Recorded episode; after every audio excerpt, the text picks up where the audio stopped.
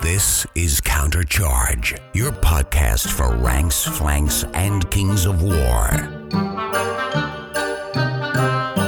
Join your hosts as they delve into the world of Pannithor and bring you worldwide coverage of all things Kings of War.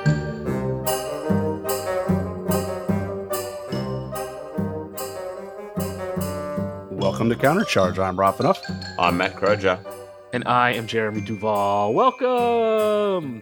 We're really excited today to do our annual 2023 year in review. And I know I'm excited to be here because last year's I was knee deep in uh, despair, sorrow, and Oreo cookies. So I was not on last year's uh, year in review episode based on what I was going through in my own personal life. So I'm super excited to be here with you guys today. To I think this has become like a fun tradition, right? That we do every year where we take a look back at the 2023 year. We talk about what we love. We talk about what was our some of our favorite elements, and then we try to, as always, through that sort of sign me up to Jeremy Growth Mindset Squad. What do we think, you know, worked in the year for Mantic and Kings of War, and maybe what are some areas that Mantic can improve in? What are some areas that we can improve in as hobby leaders and community growers in our own communities? And try to get a sense of what do we like, what went well, what could go better. So, first off, guys, how was everyone's holiday? Everyone have a good time with family and all that sort of stuff? It was amazing. I went up north uh, to Michigan to see my mom. It was great. Got to see Daniel, who's across the street from my mom, and hang out with him for a little bit. Didn't get a game in because I didn't have room to pack an army this year. It was great though. It was it was it was great to hang out with family. How about you, Jeremy? Yeah, it was super fun this year. I went to Texas to see my mom as I do and hang out with my Texas friends. But this year, with uh, I was a little late with a lot of stuff going on in my business life to get my ticket for Texas. So when I finally went to go buy my plane ticket, it was like eight hundred dollars, which that's like flying to Europe or to Hawaii or whatever. So I was just like, you know what? Texas is not that far. I'll just drive. And lesson learned, it is far. uh, uh, so I had to, I drove over two days there and two days back, and that's one thing like you don't really realize when you're going on vacation and four days of your vacation is driving, that your vacation doesn't feel quite as long. I mean, we all listen as as hosts and content creators to our own shows, right? Where we we edit them, we get them ready. But I think sometimes we don't always have the time. We try to listen to each other's shows, you know, so that we can provide feedback. We can say, "Oh, I love this. What did you think about this?" Or we try to support each other's, you know, in our own sort of individual show show production. So I got caught up on a bunch of really great stuff. I listened to a, a bunch of Rob's really great army reviews. I listened to a bunch of Matt's rewriting uh, Pannithor episodes. So that was probably a benefit of my drive is that I got caught up on a lot of podcasts. And then obviously getting see my mom in Texas was great. I got to hang out with my Texas buddies, Jeff Swan and Todd Serpico. We did a bunch of board games. I was able to bring a bunch of miniatures, so got a bunch of different miniature game stuff in. The Kings of War, we're talking about. Got to play a little MCP, so it was a really great trip. And then headed back, and I've only been back now a day or so, so I'm still kind of unpacking and getting situated. But it was a pretty positive holiday season. What about you, Matt? How was? Did your kids have any special like Christmas wishes that you got to fulfill, and then in their joy, your own joy as a father was uh, inflamed?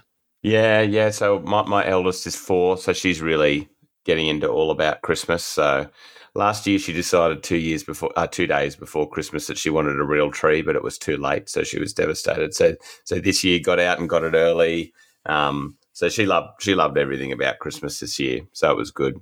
Got got the new bike that she wanted, and but still young enough that like there might be something she wants like a bike, but realistically, most of the pro- most of the presents can come from you know cheap stuff on Amazon because they'll like anything to play with. but I totally know what you mean about the travel. This was the first year in a long time that we haven't traveled at all on Christmas, and it does make the the holiday seem longer. I've just started just before Christmas. I've started what's my longest break since I've been working ever, which is about three weeks. I don't go back to work till the fifteenth, which is nice. So oh, um, wow, it cool. definitely makes it feel longer. Yeah. One of the nice things about traveling, though, is getting able to catch up on all the podcasts man, I was so far behind. Yeah, well, it's hard when you release one every 36 hours, Rob. You know, so Jeremy's talking about us being supporting by listening to each other. I'm like, I can't keep up. I went back yesterday while I was just doing stuff around the house to finally get to the um, unintentional gatekeeping episode because so many people listed it as their favorite. But I got through a couple yesterday, which was which was awesome. I never want our audience to be like, I wish I had more episodes to listen to. It's like, oh, there's it's better to have too much, I think, than not enough. And I think that as you'll hear as we discuss about the show, I think we're often the episodes we do we're driven by what we're interested in because I think that when you're producing an episode and you're interviewing people, you want to talk about a subject that's important to you. And often that's how we develop shows is in our host chat, we're talking about, hey, I got the show idea. It's really interested to me. Or we're wanting to do something that maybe is apropos or sort of in the milieu of what's happening, current events, hobby wise. But I think it's really interesting to see later in the show we'll get into stats of what we did this year. I felt like this year we had a real diversity in the type of shows that we did. So maybe you're not going to like every episode, right, Rob? But there's going to be something in there for you in any given month that's going to resonate with your where you are in the hobby. Yeah, we had a real eclectic point of view for episodes, right? Uh, and that really comes back to we'll talk a little bit about it later, but we had a lot of people that contributed topics and actually assisted in producing the episode. So I think it's great. It added diversity of voice to our, our, our podcast, and it wasn't all just army reviews and list builders this year, right? There was a lot of other stuff on there. Yeah, and I think particularly towards the end of the year, and a lot of the stuff you produced, Rob, like you said, because we you reached out for that community involvement, so it was good to to get that diversity. And even um, Jeremy, I started listening to the the latest scrying gems that Paige has provided a meme from from you and Brinton, which is awesome. I mean, I just besides listening to you, I also love listening oh, to Brinton you. talk. So, um, yeah, yeah, I, th- I, thought that was a cracking episode, and, and like you say, just getting a bit more diversity of, of what we're talking about. I, I think, which is which is hard. It's hard with a with a hobby podcast, right? Because even if it's video unless you're going to go pro level setup. Like it's hard to display, well, hobby via audio in some ways, but but even on video, it, it's hard. It's not like you can hobby really well with someone as you go along. So, um, yeah, I, I, th- I think um, yeah, particularly you guys did a good job at creating that diversity. And I think we're trying to grow as a show, right? Both in the type of contents we do, and you'll hear a little bit of that today when we look forward to what are some of our goals as a show in 2024 in the end, I feel all of us at Countercharge want to produce high level quality content with not just what we're talking about, but we try to bring you guys guests but from everywhere in the hobby, right? Uh, top players, mid-table players, your local kitchen gamer players. We want you to feel as an audience that you're represented in the show, that there's going to be a voice on the show that that you feel connected to, and all within the idea that we're trying to present to you guys, I think, our authentic, genuine selves and make you feel like you're part of our larger hobby group. Because in the end, that's before I got into podcasting, that's re- what I really loved about the hobby podcast that I was listening to is I wanted to feel like I was in their gaming group, mm. that I was just a fly on the wall. And I think in listening to our show, I hope that the audience members. They get to know sort of Matt, right? They know about your guys that you play with. People get to know all my gaming group. People know who Rob plays with. So people can feel like they're just part of our of the countercharge family. And I know that's important to me, right? To make our our podcast and our Facebook page a hangout, you know, a treehouse that anyone can come and feel welcomed and feel like they have a voice. And as Rob said, contribute show ideas, have agency, to really try to make uh, this place uh, a, a, a, a, safe space for people to come and enjoy this hobby. In the end, we all feel like the hobby enriches lives, right? Otherwise, why would we do it ourselves or why would we want to do this podcast? The hobby can enrich your life in so many ways. So I hope that that you, that has come through in our show as one of our guiding principles is trying to maybe help shine a light on how the hobby can enrich your life you know, if there's going to be a shout out for 2024, I think engage with us more. Like, I, uh, we don't want to be producing content that no one wants to listen to. So, you know, tell tell us what you listen to, and and like you say, hopefully you get a good, a bit of an idea of who we are. As you were saying that, Jeremy, about who we are, I was thinking, you know, yeah, it wouldn't be an episode with me if Rob didn't have to edit out edit out half the rude stuff I say, and and for it never to be heard again. Oh, you're a jerk. Everyone from Australia, and and I think this has to do with like you grow up in an environment where they teach you in primary school how to survive, right? Yeah, like how to survive shark attacks or crazy yeah. spiders that are like horses. So maybe you don't learn the lessons in how to be nice to your fellow man because you're just trying to how to survive. So I'm wondering if that maybe speaks to your assholery, is that you are a man of your environment and uh, you know you got a didgeridoo and whatever you got to do right to survive that you guys have a, a, colorful personalities down under. I don't know. That's true at all. It's something like that. Although i think the i think the learning to survive is usually just against each other to be honest. Because when there's finite resources your your enemy is your friend and your friend is your enemy right? Yeah, uh, yeah, yeah. When you live yeah. in a, yeah, when you when you're a country born on convicts and Catholicism, you know, it, you're like you're either fighting each other over a loaf of bread or fighting your own family over a loaf of bread. just makes sense, right? It, it, it, just makes sense. Oh, we should have set up Jeremy Bingo at the start. Yeah. For, the, okay. So episode. it just makes sense. Well, I know milieu. Yeah, milieu. Uh, malleable. I haven't. Uh, that's going to be in there. Uh, failing forward, downstream and downstream investing. So that could be a possible Paige meme. Is the uh, Jeremy Bingo? I was going to say we should set Paige the challenge now of counting how many Jeremyisms there are in this episode. What you're saying just makes sense. I think I think he's got the time. You know, he's got the time. if you got if you got the time and the will, you know, do it up. Well, first, before we get into our sort of review, let's do a quick hobby roundtable. Let's start with you, Matt, which I'm really excited. We haven't done an episode together. I know we have. I won't tell the audience the secret code name for the episode because it's a very saucy, but we have uh, Basilean trademark Basilea Army review in the works as you and I are both Basilean players and we're excited. I can't wait to have a robust colorful discussion about sisterhood units. But uh, prior to that, what have you been up to hobby wise? I know you, you said you're on a vacation. Are you getting any hobby done? I moved my resin printer home. So, uh, well, one of them home. I've still got the one that gives me troubles at work. Um, so I've been setting up, like trying to gradually get this cabinet so everyone's safe from it uh, at home and doing a, a fair bit of printing. Um, and also playing with a new laser cutter I got, which is taking a little bit of time to get used to. So, um, because I've got to start getting everything out for Clash, so I've basically printed all the trophies, which is nice. I've been I was assembling a Clan Lord on Fire Drake for my salamanders, but for the second big box set in a row, it was missing a limb, so I had to send off for that. But that turned up just before Christmas, so I got I got the limb back on the on the Clan Lord yesterday.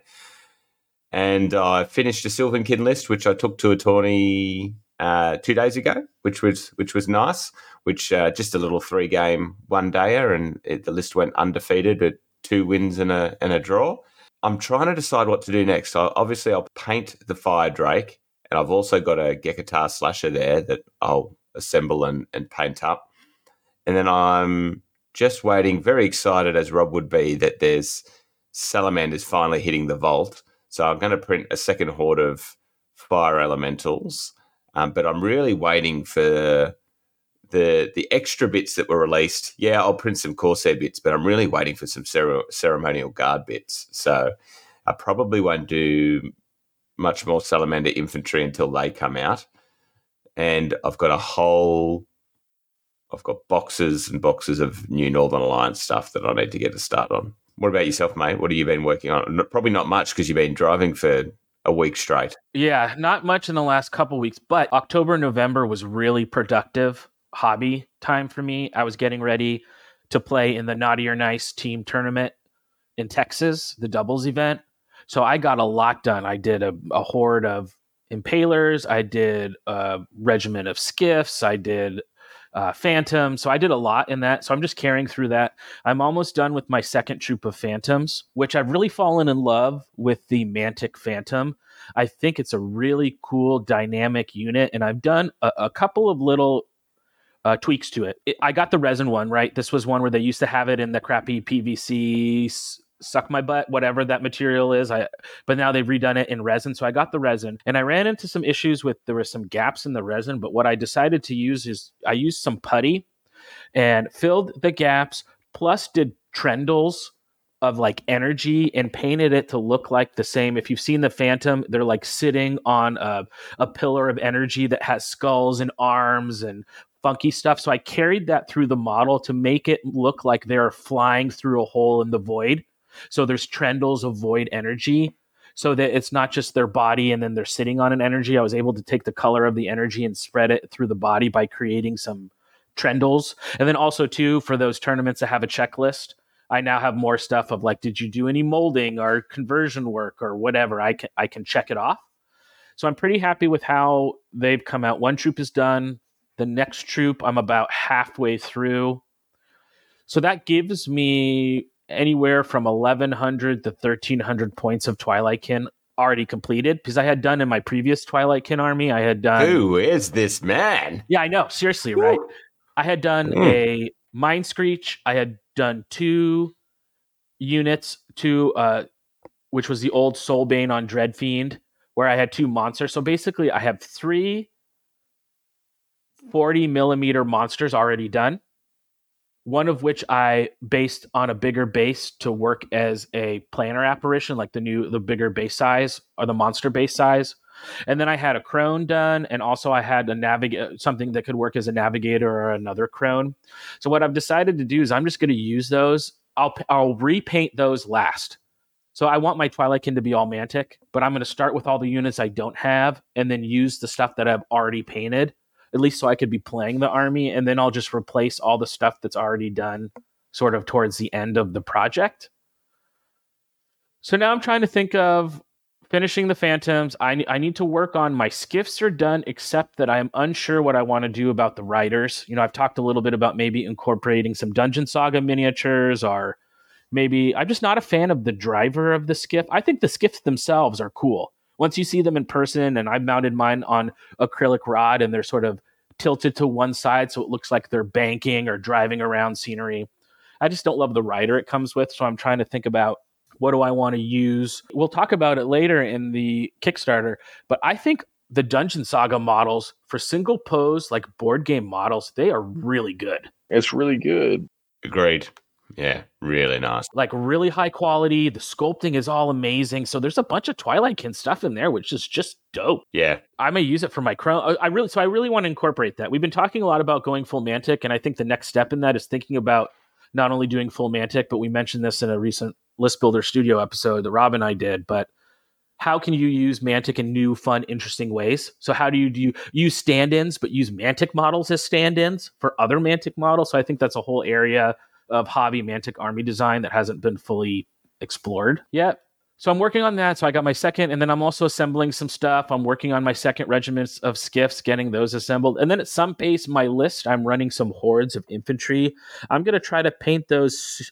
I don't want to leave those to the end. I'm trying to like, as we, Brinton mentioned in that scrying gems, eat my broccoli.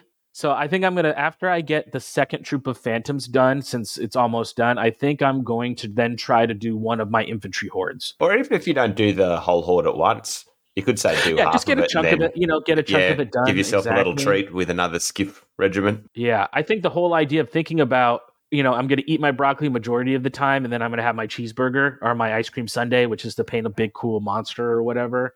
I'm going to experiment with that because my goal really is by Adepticon are around that time, I will have a Twilight. I want to have my Twilightkin army ready, and then by the end of the year, have it be fully Mantic and ready. So we'll see. Did you like that, Rob? He didn't. He didn't commit hard. He didn't commit Well, I'm- hard to I'm waiting- I no, I'm waiting till our hobby commitment section. I don't want to blow my load too early. He's deferring the, the, the heavy commitment. Hold on. Where's my remarkable? I need to make these notes now and come Yeah. check back. at I, I this wanted in to an give you, or two. Matt, the amuse bouche of my hobby, uh, my hobby promises for 2024, not the full uh, entree. So, Got it. what about you, Rob? What have you been up to hobby wise? Mostly just salamanders. I've been enjoying uh, painting up actual salamanders. So I've gotten a few regiments and a few troops done, uh, and then I started the the mage for the undead. Uh, well, it's, it's the undead vanguard faction. Hmm. So I've been painting him up, and then I, I did build a bunch of models. I got Twilightkin models ready to go, and Night Stalkers ready to go.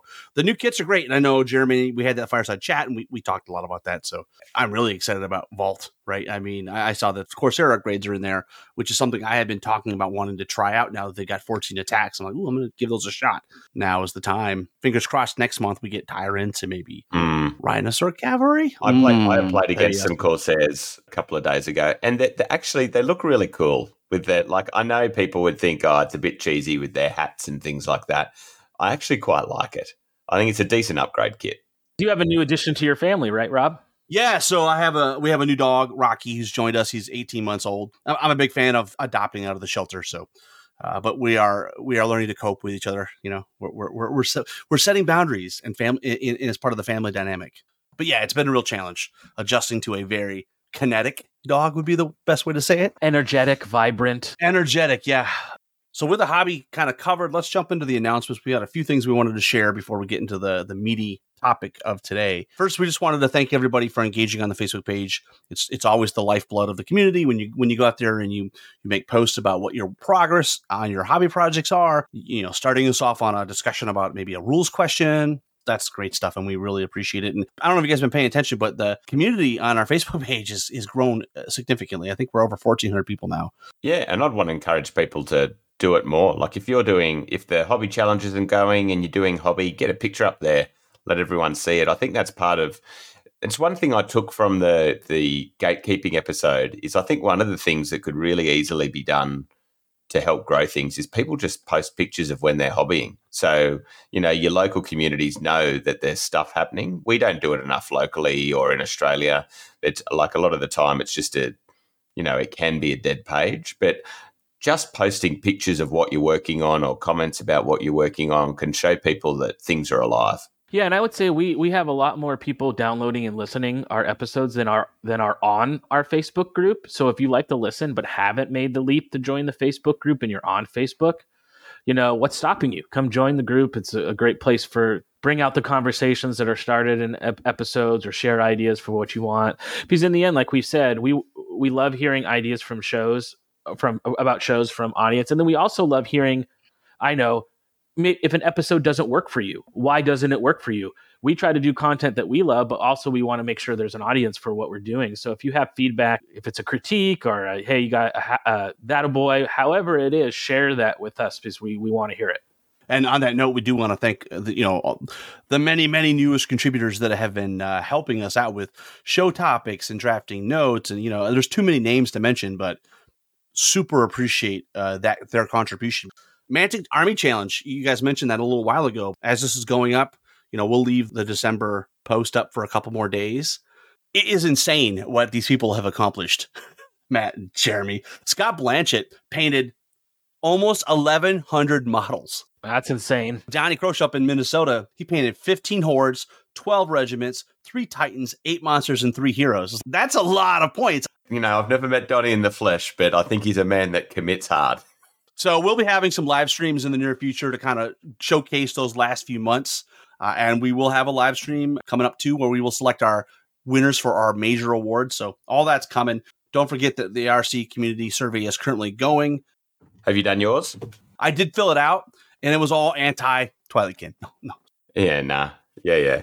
And and I just I just filled it out for the ones I really knew about or mostly what I owned. I also I pinged him a DM yesterday. I said, "Oh, next year I know it's not really the intent, but maybe maybe have a specific section for positive feedback." And he said a lot of people have been have done some positive stuff anyway, but to me I felt like, "Oh, you know, I can only handle a couple sentences. I'm going to be brief and and do the feedback, but I felt as I was filling it out, I was like, oh man, this could have the potential if they're just getting all this to just feel like you know, change this, change this, change this. It'd be nice to have a specific section to tell them that, you know, on average, what a great job they're doing. Yeah, because I know, you know, we've said it a lot, right? And not at all to take away from what any RCs have done in the past, but the the group of personalities that they have right now, I think, are really good.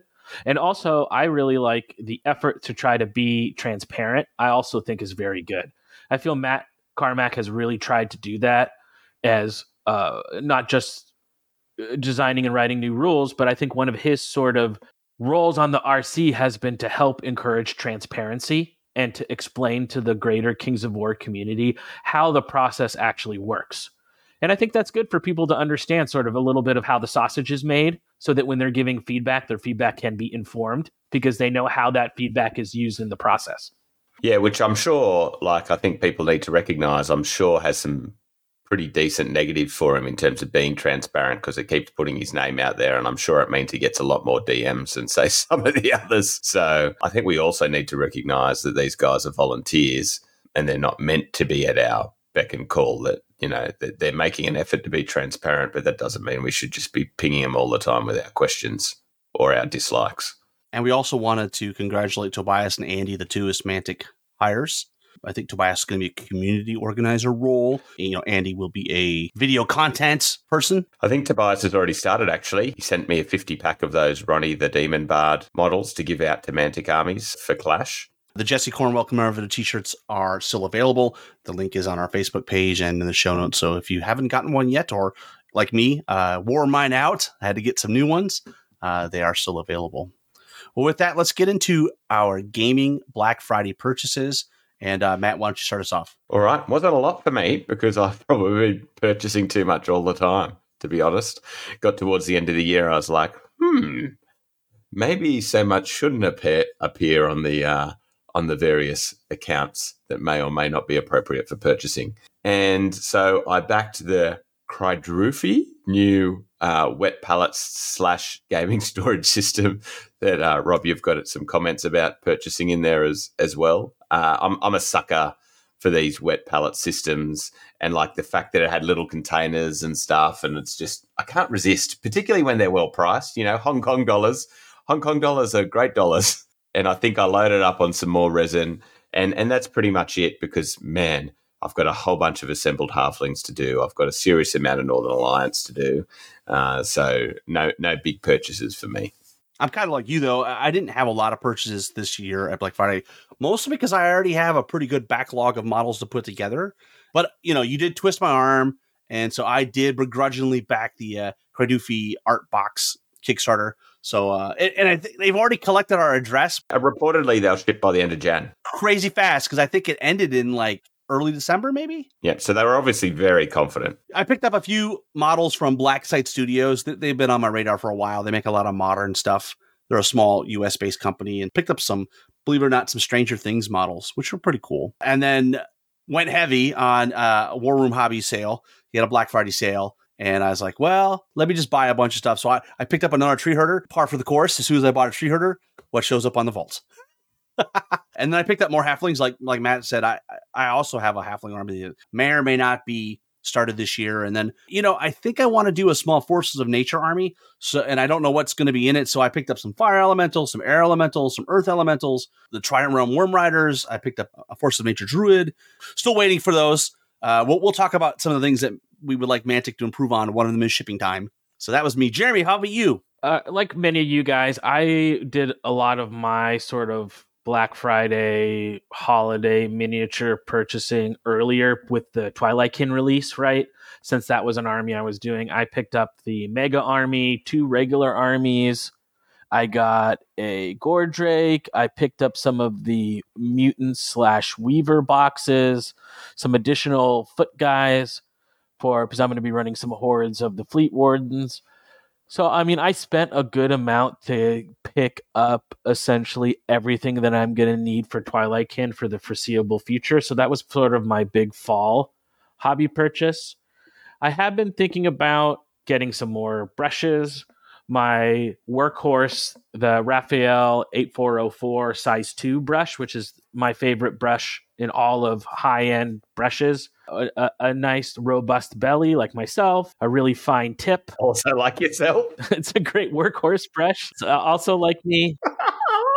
Paige is probably going, there's some good meme ideas. I need a new one. I mean, they last a long time, but I mean, I paint a lot. The fact that I don't finish things doesn't mean that I'm not painting hours every day. I do spend a lot of time painting, not as much time finishing. So I think I might need to to get a new uh, my new workhorse brush. I'm also thinking about trying some new paints in 2024. Uh, you hear a lot of good things about the Pro Acryl. I've also been hearing a lot of things about the new line of Army Painter paints that are coming out in January, the Fanatic paints. The, a lot of the hobbyists who've been working with those say they're really great. I also want to try the Army Painter Speed Paint 2.0. Like I've tried the contrast paints, and essentially I've decided all my firefight stuff is going to be the Slap Chop Plus which is trying to utilize speed paints and then going on over them and painting in lots of detail. So they still re- look really good but i'm going to use my sci-fi models as a place to explore that paint style. So i think i'm i'm interested in trying some of the 2.0 so i have sort of my my lens on what i want to get next year but this year was mainly around just getting all of the stocking up on Twilight Kin. With that, let's take a quick commercial break. But I do want to mention we are going to be pulling out some old bumpers. Maybe some of you will remember some of these voices. So, with that, we'll be right back. I am the U.S. Masters champion, Patrick Zora Allen, and you're listening to Countercharge. Welcome back to Countercharge. And next up for us, we want to talk about the podcast highlights in 2023. We did 97 episodes. We did 154 hours of content, which is it was crazy amount of content this year that was supported by obviously our Adepticon trip, which Jeremy we had so much content out of there, and the the best of the rest slash US Masters. And you just press the autopilot button on your job, right, Rob? And so that allowed you to podcast all the time. Absolutely. The year started with 585 Road to Adepticon number five, which came out on January 1st, 2023, and then ended obviously uh, the last week of December uh, with episode 681, which is the RC community survey. We did do 10 Army reviews this year, which is a huge step up. We did seven in 2022. So, you know, we're going to talk about what we should cover in 2023 a little later. But, you know, maybe if we can keep doing 10 a year, I think that's pretty awesome. Well, let's get into the favorite episodes of 2023. Uh, and at the end, when we've shared ours, we'll share what you said. Matt, why don't you start us off? Okay. So I, when we get to this section, I, I always open up the website and go back and troll back through you know, what was the starting number? And it's hard to remember a whole year of listening. Number three was like, I really, uh, from a production point of view, I just really enjoyed going through the all the armies for rewriting Pannithor. One reason I really enjoyed it is other than basically having a bit of a list of the armies I didn't do, it, it was kind of just gut feel thoughts on on uh, how we would go about it and and not super planned. Uh, so that was really enjoyable to produce uh, with um, primarily with Dave, and then Rob, you joined us for a last one. Theoretically, there's one part left, but so much is changing so rapidly. It, I think we're just going to hit pause on the last bit until we see what happens early in the new year. Um, number two was the uh, rules retrospective that we did. Um, going back, uh, I wasn't there for uh, version one but you were Rob. So hearing how things had changed, I'd heard I'd heard the nightmares, but uh, even even just looking back on because it still comes up in games now. You know how how much things have changed. Even things like when you used to be able to run tokens off the board uh, with with loot. And I also really enjoyed as my number one the last couple of list builders we did, Rob, with Luke and Stephen. I think really getting into this. I think sometimes it can be very specific to this is just how I build a list, but more the the crafting behind it and how they think about it. I thought were really insightful, and I've actually changed some of my building since listening to both of those. So so they were my top three. What about yourself? Yeah, and on that list building studio, we do have uh, Jeff Shilkin will be coming on the show, as well as Randy Davis, and those will both come out at sometime in January. Uh, for me, I'll start with an honorable mention, which is the the colorblind episode. You know, I went into it no clue about what it was, you know, really what it meant to be colorblind, but even less about what it meant to be colorblind and trying to paint models. Going back to what I said before about people contributing to the show, but Randy Davis had the idea, and we were able to find several people in the community that were colorblind and it, it, was fantastic. They were really open and sharing. That was awesome. But uh, for number three for me, it was really not one episode, but the whole series. You know, that Road to Adepticon series that we did, where it was really fun to get different people on to talk about what events are coming up, what people are doing to plan for it. Uh, number two, the community building series that we started, uh, and we have more plans in the future. But just focusing on how to grow the community. More on this later because I think I think 2024 is going to be the year of growing the community. Just like you, I also loved episode 600, the Kings of War rules retrospective, which came out in February, and uh, it was a great walk down memory lane. But it was a lot of work to go all the way back to that time period in you know. Uh, gosh, when the beta rules came out, it was like six pages of rules, and then kind of exploring how the rules changed up until now uh, was really interesting. And it actually kind of sparked me to think, you know, maybe down the road we, we pick an army and we look at the army lists and say, okay, this is what the army list started out as, and, and seeing how those things have evolved, like Kingdoms of Men or Undead or something like that. But Jeremy, how about you? Yeah, I also really like the rewriting Pannithor episodes. I think they were in line with sort of the over the the umbrella of Mantic 2.0, right? Which is how do we think about these armies in flavorful robust way so that an army isn't just this army is an army that has a lot of rule X. And instead, this army's shtick is this. And I think we've seen that transition in actual put into practice with updated uh, Night Stalkers or um, really updated Northern Alliance, right? Was that first army of really looking at how to incorporate Frozen as its sort of shtick. And so it was cool to see uh, Matt rifting on sort of the ideas that were, were in real time manifesting themselves in the game system, thinking about, you know, what are ways that we can build out the, because I know, uh, not everyone wants more rules, and I totally respect that. But for me, I love the newer army design. I think they're I, I, like seeing a little extra, but again, I know that's just my perspective and people's are different. But I really enjoyed those episodes.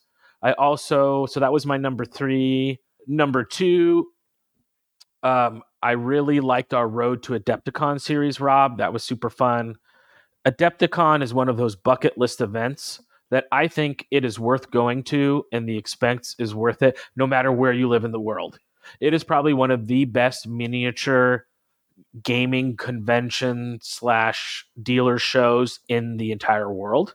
So it's definitely one of those bucket lists. You should go to an Adepticon at some point of your life. So hopefully we were able to get that across to you guys during that series. And then also for some of my funnest episodes to take part in were the Scrying Gem episodes. I really love Brinton, Alex, and Tom. Really, three great minds around the game.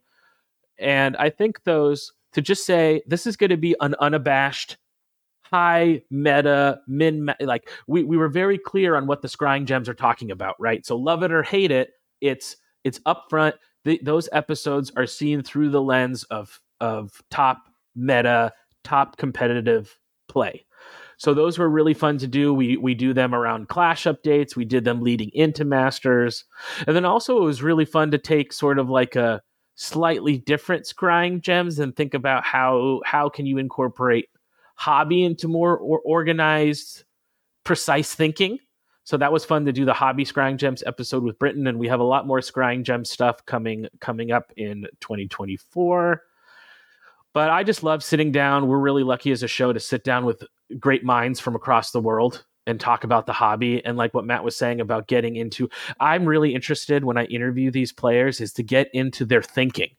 Not just like, oh, how much chaff should you have? Oh, okay, you should have 3 to 5. I want to hear people talk about well why?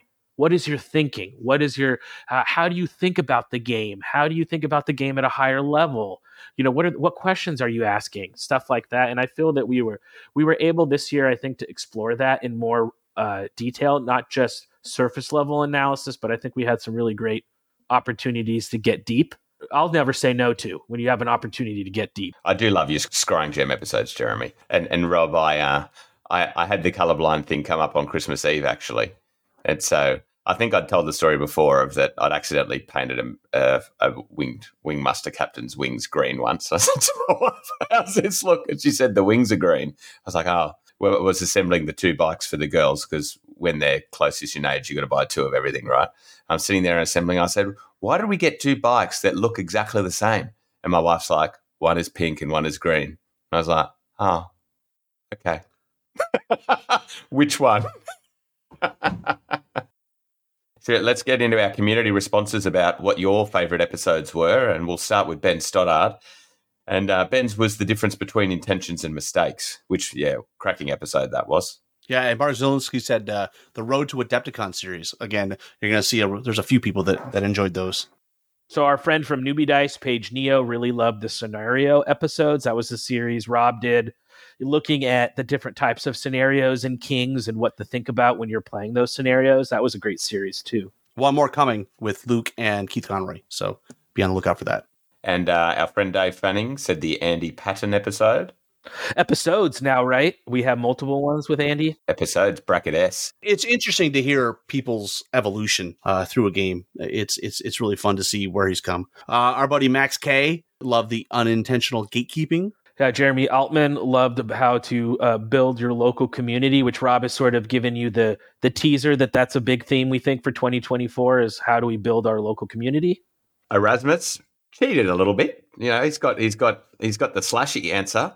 He's Ronnie Renton Roundup slash Dwarf Army Review slash Raise Your Standards. Erasmus said always takes me back. Which one of it was it that claimed his name wasn't real?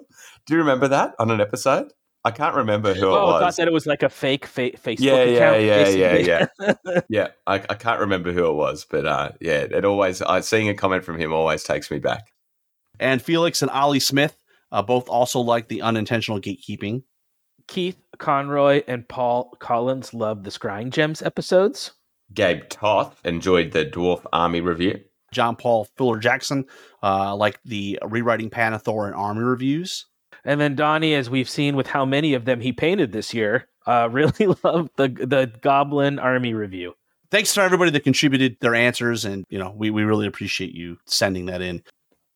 Okay, so going into 2024, we were we've been thinking about what new topics we want to cover in 2024. And again, this is the same sort of thing where we're going to present sort of what we're excited about and then also take a, a, second to look at what the community wants us to, to cover. So I'll go first. So my third topic is continuing the community growth. So how do we continue to take our game from a niche within a niche within a niche and grow it out? I'm interested in looking at uh, more episodes around that, especially I think with a store focus. Like, how do you go into a store that's not selling Mantic and no Kings of War is happening? How do you make it happen? Maybe some tips and tricks about like how to get it going in y- your local stores. Uh, I'm also really, really excited to continue our firefight content. We've done a few great army review episodes and also really excited about Warpath, which is the epic firefight where uh, uh, Alessio has come back to help write and develop that game. I'm really excited for that. So looking forward to when that Kickstarter goes live. I think it's supposed to go live in J- January or February. I think February. So really excited to continue our sort of once every six weeks some firefight coverage. And then I know I'm really excited about trying to get us into more YouTube video spaces. Specifically, I would love to start doing some YouTube hobby videos that are Mantic focused. I mean, we have some YouTube channels that do Mantic games as far as battle reports. We have some, but not enough, in my opinion. So I would love to try to get Countercharge entering that space of YouTube, specifically YouTube hobby, hobby videos. I have a project that I'm working on trying to get set up for to do a series of videos around multi-basing. That's one of my great passions is to do really interesting dynamic multi-basing. And often people ask me questions on how you do certain techniques. And that is difficult sometimes to describe in still picture or text. So I think I want to maybe do a hobby video where we we we we take a multi-base and start from the very beginning and take it through the whole process and how to do it. But in general, I would love to see us enter more into video space. But what about you, Matt? Honestly, I think mine remain the same every year. Number three, I, I, I just want to be producing what you guys are asking for. So ask more. It, it, it reminds me of the the old uh, what they used to tell you in school about questions, right? That if if you're thinking of the question, someone else is probably thinking about it. So if you if you've got something you want to hear about, there is a there's it's very likely someone else will want to hear about it too. So don't be afraid to reach out to one of us and, and let us know. Number two is same as you, Jeremy. I, I still want to think of a way to, to grow our YouTube presence. Part of it, I think, is because you know most of our YouTube presence has been live streams, and, and that's not really going to capture people. We need to get into the video editing space. I don't know if there's anyone that's got any ideas on assistance with that, um, but we're certainly very open to to hearing about it because I think uh, with, without kind of taking it to that more professional level, uh, it's it's going to be it's going to be hard to grow. And then, and number one is basically nothing specific, but continuing that diverse co- coverage of of topics around gaming as well as Kings of War in general, and uh, as well as the the gaming specific stuff. And I think uh, ideas for the podcast and for YouTube as well, like yeah, Jeremy, I mentioned to you when I went back and we started for a bit doing like the little mini Kings of War Tactica. I think if we produce them better, they're things that could work really well. You know, this is what this looks like on the table, deployment strategies, things like that. What, what about yourself, Rob?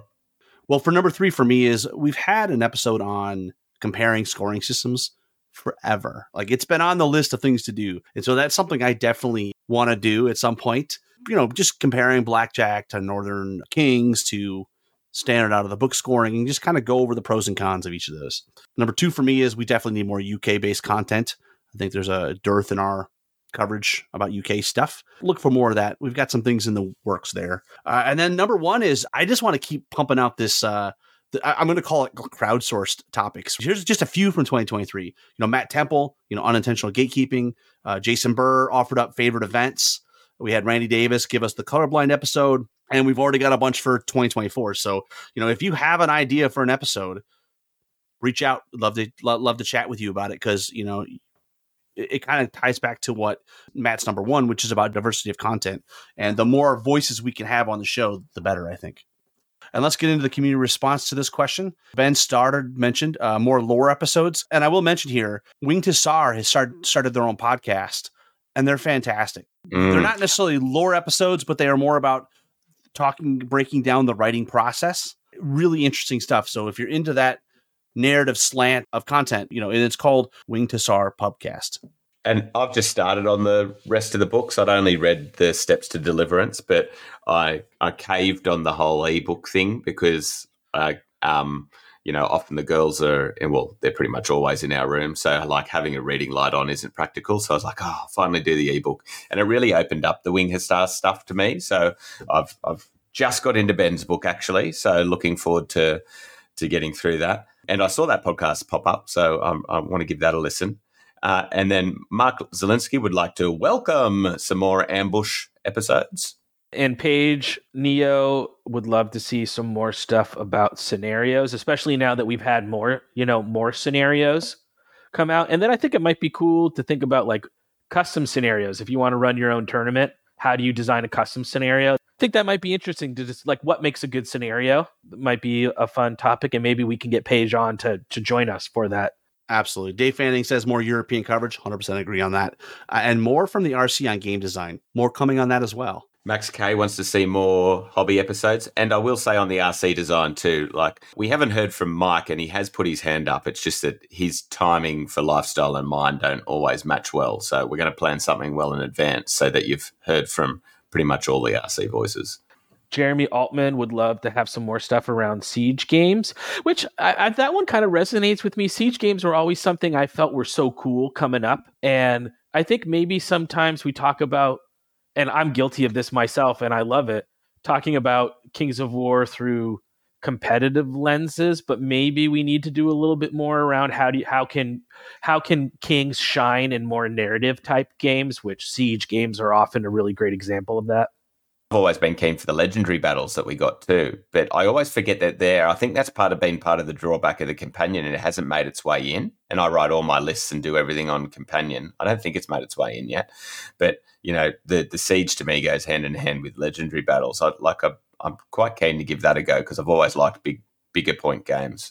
And Aramis would like us to do some more shows on Pannithor lore. Need to get back to that as well. Felix would like to hear from lesser known Kings of War clubs and groups. Danny Graves would love a free dwarf army review.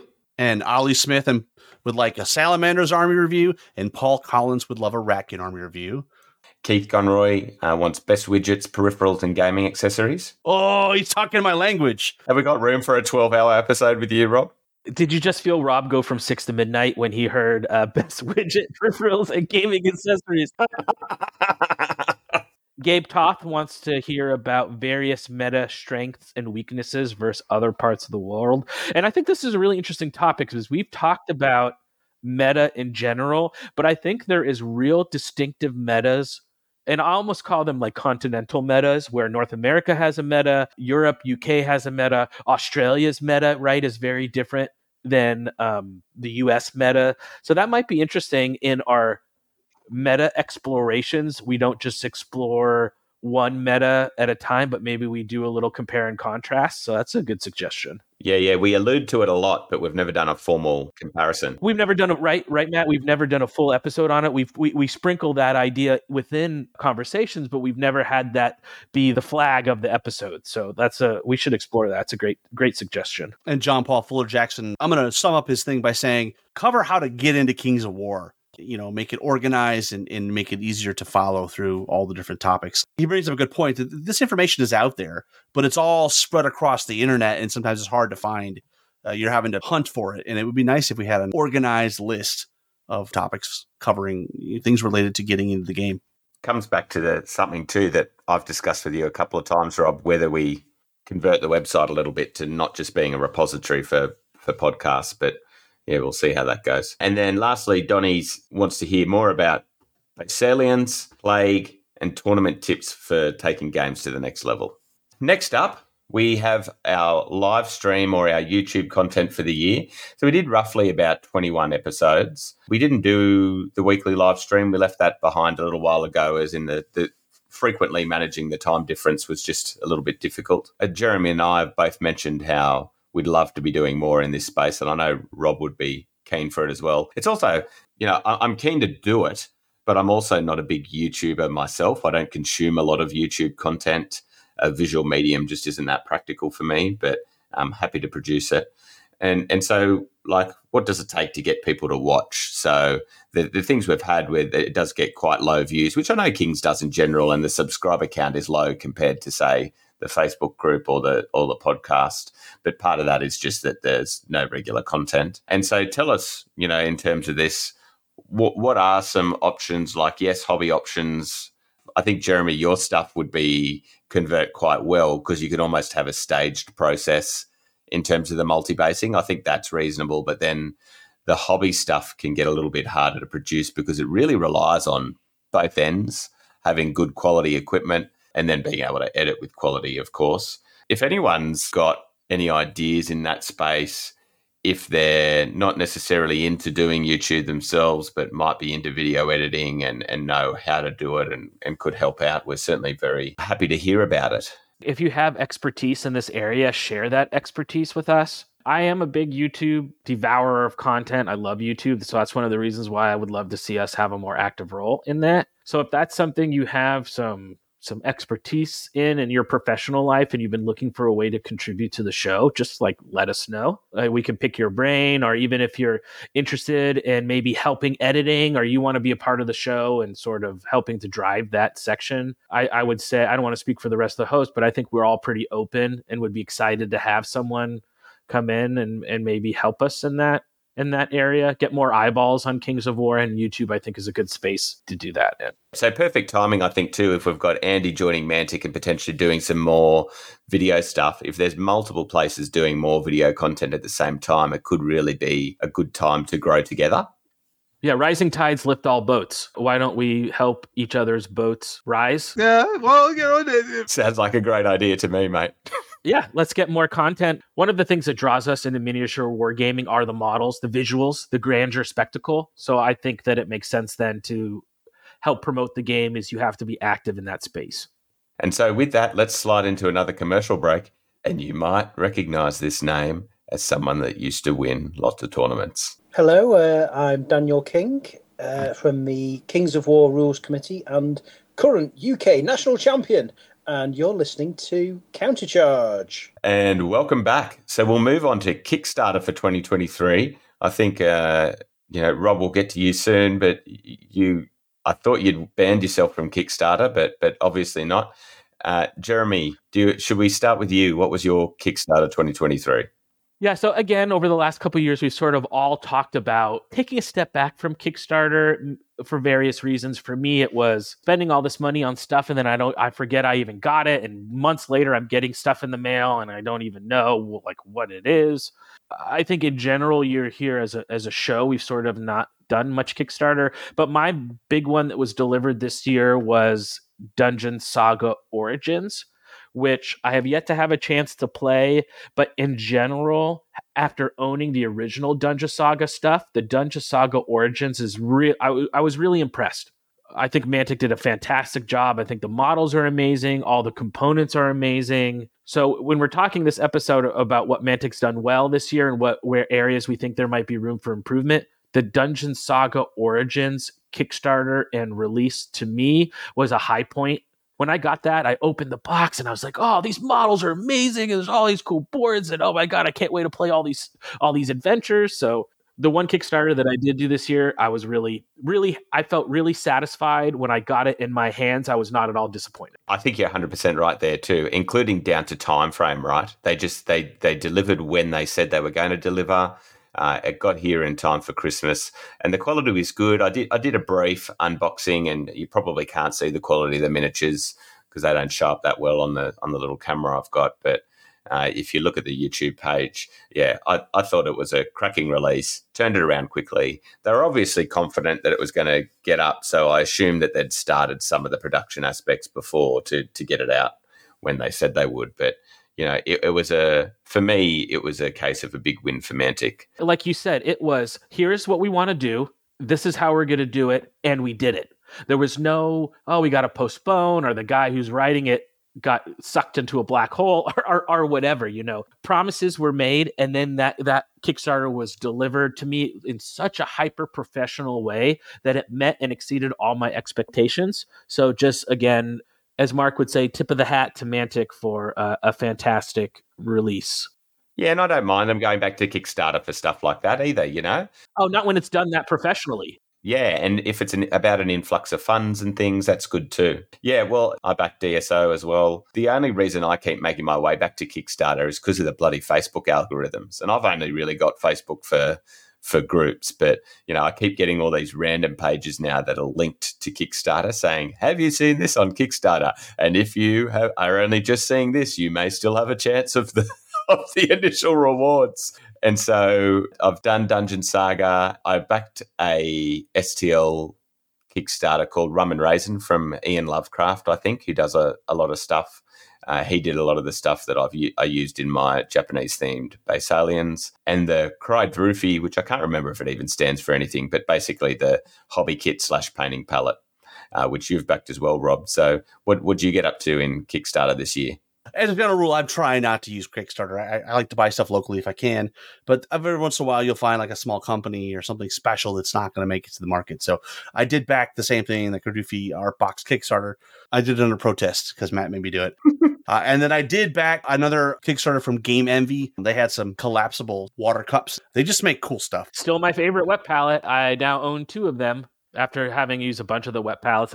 It's something. It's just it's it's simple to easy to use. Having those little uh, metal hold downs that are also good at removing mold and moisture. Quality products from that company. We started this discussion like many, many, many, many years ago. I remember when it'd be like ten things on there from Matt. Maybe like I got this STL file and I got these set of paintbrushes and I bought this paint and now it's he's got two things on the list, which I think is funny. I, I, think similar to you, try to do less of that, you know, future purchasing and and get get stuff from in stores or from Mantic Direct. You know, now's the part where we really get to hold Jeremy's feet to the fire. We're going to talk hobby commitments, but before we go into 2024, let's look back at 2023. As Jeremy said in the opening, he was not on last year's end of the year review. So we don't have any hobby commitments for 2023. How great is that, Matt, that you don't have any commitments for the year? That's a small positive, isn't it? Everything I did in 2023 was above and beyond my commitment. So not only did I achieve my commitments, but I did extra. So F you guys is, is the bottom line. what do they say about silver linings, you know? And now it's just disappointing for Rob and I that we don't get a chance to, you know, ridicule on failed hobby commitments. I mean, we all know who the bad guys here are. So, and it's not me.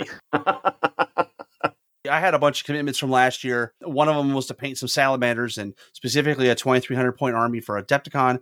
I did paint my army for Adepticon. I actually ended up with almost 3,500 points of salamanders painted. So that was awesome. I, I, I, count that as a win. This one's kind of a loss. I was supposed to get 150 points of GCPS ready for a firefight at Acon. I got the models built, but you know, I, I tried to go down the uh, the contrast paint route, and you know what? It's just a product that's just not for me. I didn't get there. But even though I successful on one commitment, failed on another, I'm going to give myself some extra credit. I also painted 3,000 points of goblins, and I painted 750 point demo armies of Empire of Dust and Ogres. I'm pretty happy with with my 2023. It's pretty good, and you know we'll get into what I want to do 2024. I just hope I could even maybe surpass that. All those salamander points. Are you compensating for something, Rob? Absolutely. For me, my commitments were to run an Australia wide slow grow, which we did. Um, I've put a, hit, a note here. I probably won't do it again anytime soon. I think I'll just stick to the countercharge ones. Well, one thing I think is we had week by week posts That's too granular. too much and you know thankfully about halfway through we got more and more help with with running it and collating the stuff so so that was great and i said i would build another mantic army so my salamanders army uh, i've done i'm up to about 2500 points and still going i said i'd add at least another unit to both the dragon empire and the dwarves the dwarves yes i did that with some flame belchers um, but not the dragon empire so I failed on that one and i said get my undead back on the table uh, which I did not do. I just haven't been able to to gel with them.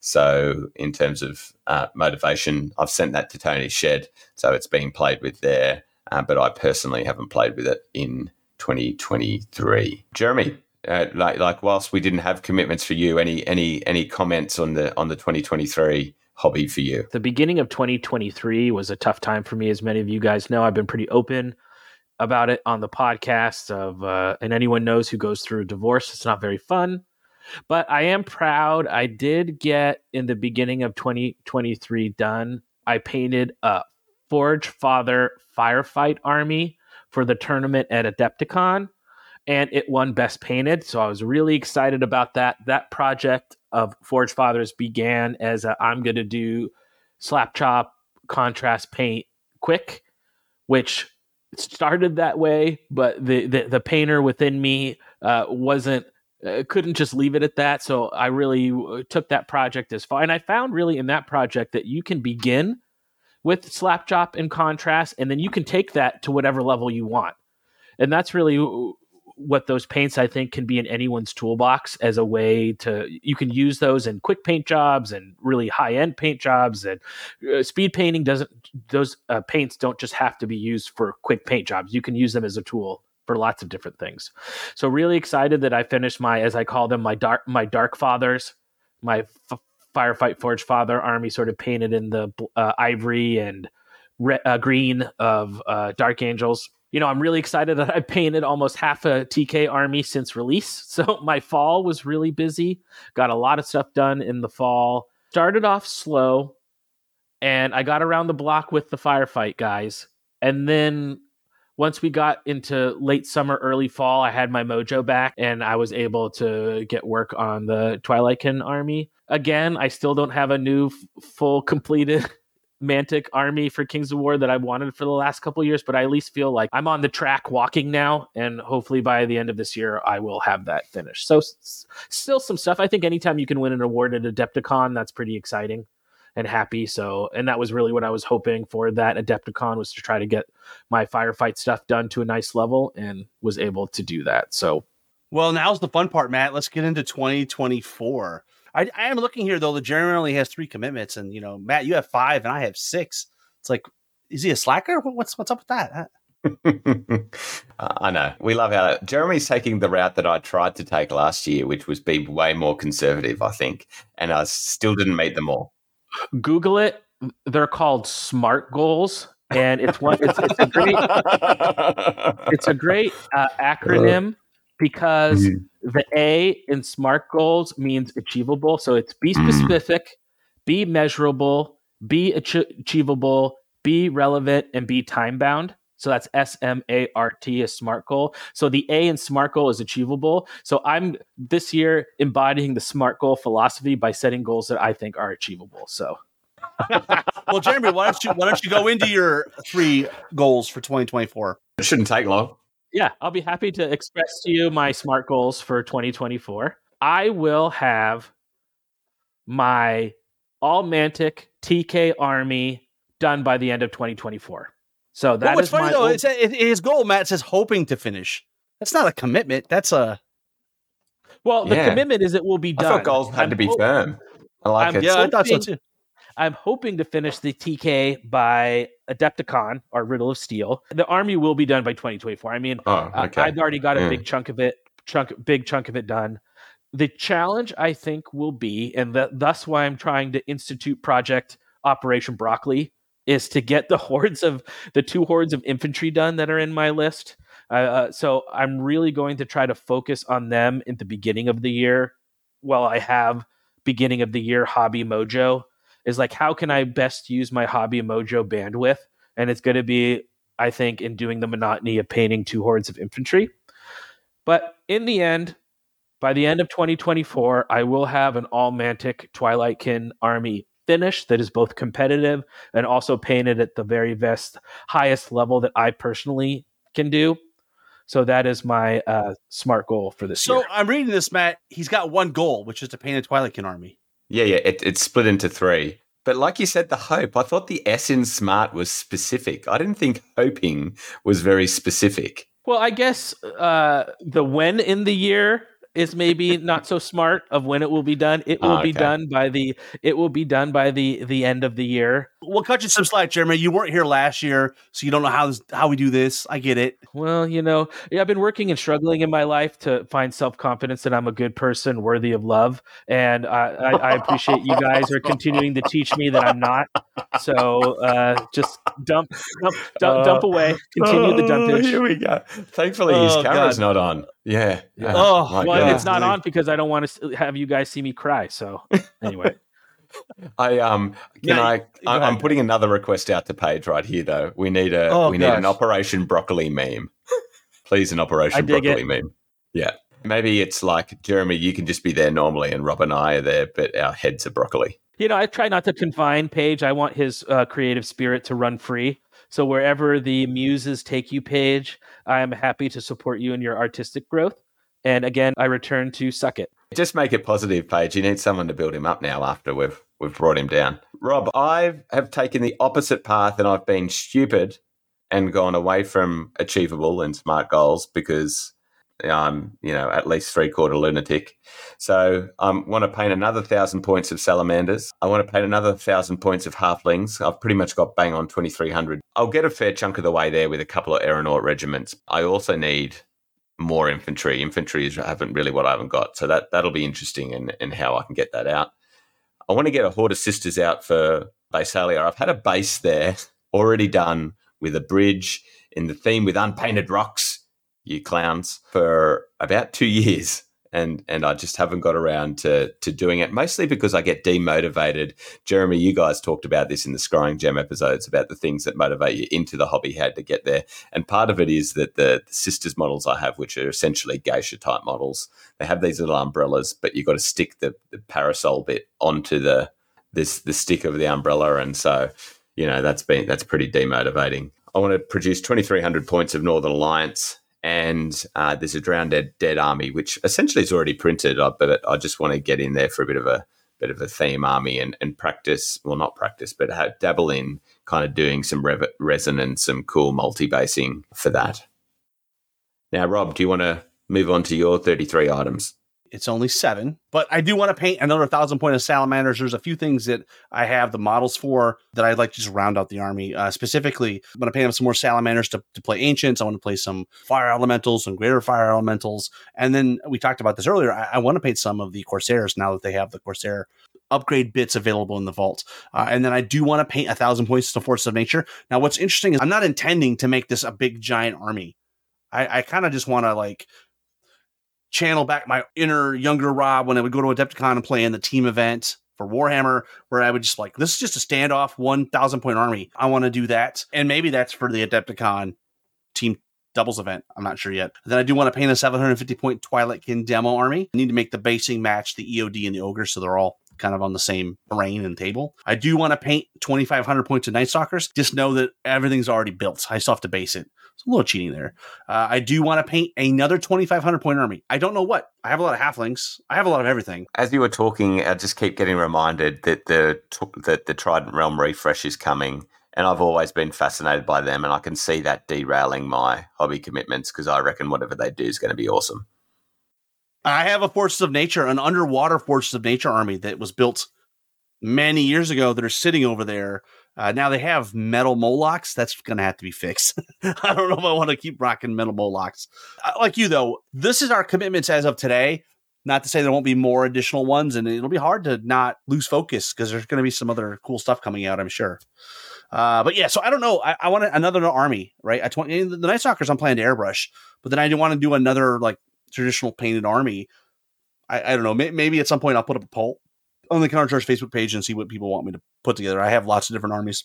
Uh, and then to round it out, I've got a couple non Kings of War ones. I, I want to paint 200 points of uh, my Northern Alliance Armada fleet. The thing about Armada is you don't really know what you're buying. Like you don't really understand how many mod, how many points these. So I bought like two starters, two uh, uh, the add-on boxes. It's like I got like 500 points of ships. I can't even never use that much. Regardless, I I do paint up 200 points of Northern Alliance for Armada that I picked up last year at Adepticon. So and then maybe this is the year that I get 1500 points of GCPS painted. I have seven goals. They're in order of priority to me, you know? So you'll see Kings of War is the priority, and hopefully I'll get to Armada and, and GCPS too. Matt, are you going to finish all those? You got five really tough armies there. Uh, that's a lot of points. Probably not. I certainly don't put the smart in smart. When you don't fi- finish, Matt, I'm going to be really loving and supportive of the progress you did complete and not try to bring you down at all. I'm going to be your friend and compatriot and all those things. So That's why we love you, Jeremy. Everyone needs a friend that's that's a better person than them, you know, and that's that's you for me. okay, well, thank you. Well, with that, let's take another quick commercial break, and on the other side, we're going to get into our favorite Mantic releases for 2023. We'll be right back. I'm Just Fletcher, the reigning Masters champion, and you're listening to Countercharge. And welcome back. And now we're going to move on to our favorite Mantic releases for 2023. Jeremy, should we start with you? Roughly from three to one, but I love all these releases, but you you have to find some some order, I guess. I really love how the companion has continued to grow over the year, adding more content, more PDFs. Uh, I think I'm on the companion all the time, uh, building lists and looking at stuff. So I feel the the money that I've invested in the companion has paid back in spades. I guess my only thing is, and I understand the feasibility of this is probably hard based on how it was originally designed. I would still love a traditional app and not a web web based app. I would love to to have a more sort of I guess app to to to work work through, but I still love it. Great if you're not subscribed to the companion, uh, ta uh, definitely check it out. My number two is the Mantic Vault.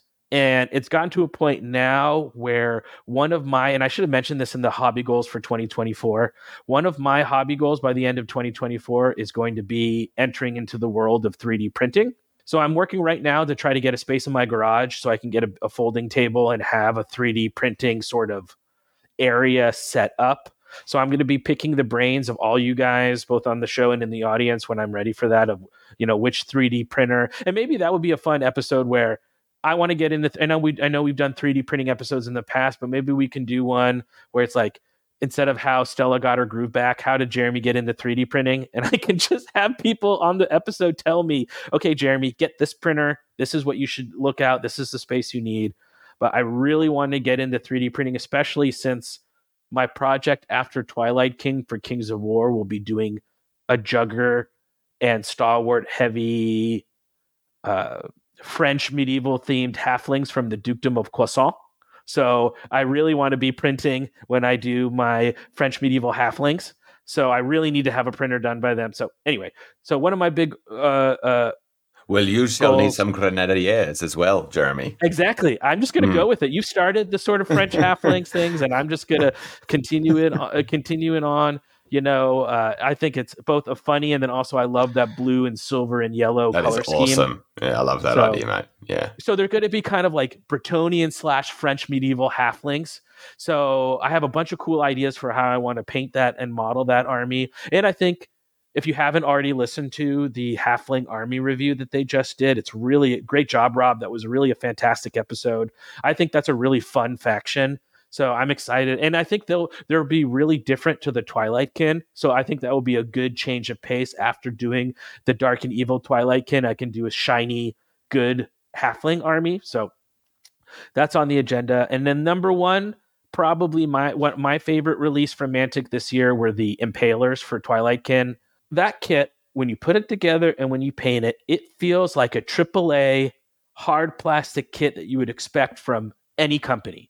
It's designed amazingly. It goes together like butter. The detail is there. It's fun to paint. It checks all the boxes that I want in a unit for no matter which company produced it. So to me, That's one of my favorite units from the Twilightkin release. And also, I just think uh, from a design perspective and a, uh, a, a realization of an idea, I think it's just a fantastic model and a really great unit. So that was my favorite uh, unit from this year. What about you, Matt? For me, at number three, I had the Frost Claws. I just think that's a great, you know, say what you want about the the the rock making them feel good. It's um, you know, I think they're just on on average a, a really nice model and a, and a, a nice direction for them to be taking, and that kind of pairs with the the direction with the army overall. Uh, number two was was the Vault. I think the Vault's a really good start. I don't think they've gone anywhere near far enough yet, but I think it's a good start. And uh, number one for me is the companion releases, um, along with you know COG twenty four uh, releases in the companion. You know, being able to keep things up to date. So, yeah, I'll keep that short and sweet from me. What about you, Rob? I've got a lot of overlap with you guys. Uh, number three for me is the Mantic Vault. I think it's just great, um, especially for getting access to the more expensive resin upgrades like Ceremonial Guard. I mean, I, I, can see that coming on the Vault at some point, you know, but all the Halfling stuff and Reforge upgrades, I think it's just awesome. And let's be honest, it's not expensive. You pay more for a cup of coffee at Starbucks than I do for the monthly fee for that. So uh, that's a big one. And my number two is outside the realms of Kings of War. It's actually the Walking Dead dice game. Always been a big fan of the the zombie dice game. The Walking Dead dice game is like zombie dice, but turned up to eleven. You know, the roles are reversed. You're not a zombie. You're actually a survivor. You're trying to fight off other survivors and and, and, and zombies. But it has a cool dice mechanic that simulates limited ammunition. Um, there's also a deck of cards that are, provides variety of the the adversaries. So really great, fun game. And if, if, if you have anybody that's doesn't really like board games, but they you know maybe are into the Walking Dead, it, it's it's a no brainer. It's super awesome. And my number one is the the Mantic Digital Companion. You know, I love having access to the books in the list builder. You know, and I love you know I just I, I love everything about it. It's so much faster than even looking it up on the PDF, right? it's just awesome. Uh, let's get into the community responses, and you're going to hear some overlap between your responses and some of ours. We'll start with Ben Starter. He just said the Twilight Kin range. Mm-hmm. Mark Zelinsky liked the Ice and Shadow 2 player starter set. Yeah, Paige Neo loves the plastic ogre kit. You know, the, the new plastic ogres Mantic did this last year. Another fantastic release. Yeah, and Max K loves the Northern Alliance ambush kit, which includes David Fanning's favorite Frost Claws, uh, which is also what Jeremy Altman likes too, along with Gabe Toth and Donnie Croche. When you were talking about the Frost Claws, I was like, looking at this list, I'm like, a third of the list is people love the Frost Claws. For sure. Erasmus liked the plastic butchers in the new Night Stalker kit, which I agree, they're an awesome upgrade.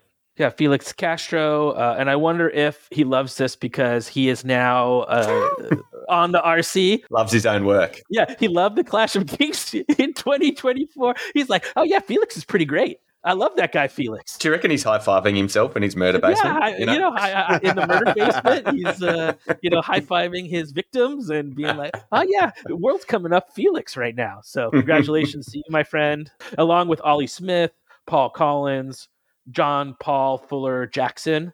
Which again, I'm with you, Rob. What a great name! All of the Clash of Kings 2024. It's kind of cheating though, right, guys? Like they pick a book that's got like hundreds and hundreds of changes. You're never going to be wrong no one's ever going to argue with you. Oh no, the, the book that was not their best release. I mean, it's it's a solid thing. And to close this out, we had Danny Graves said he likes the firefight update along with the Gordrake model. So it was a great set of releases in 2024. Uh, on that, why don't we slide into the what we would like Mantic to improve in 2024? Rob, why, why, why don't we kick off with you for this one?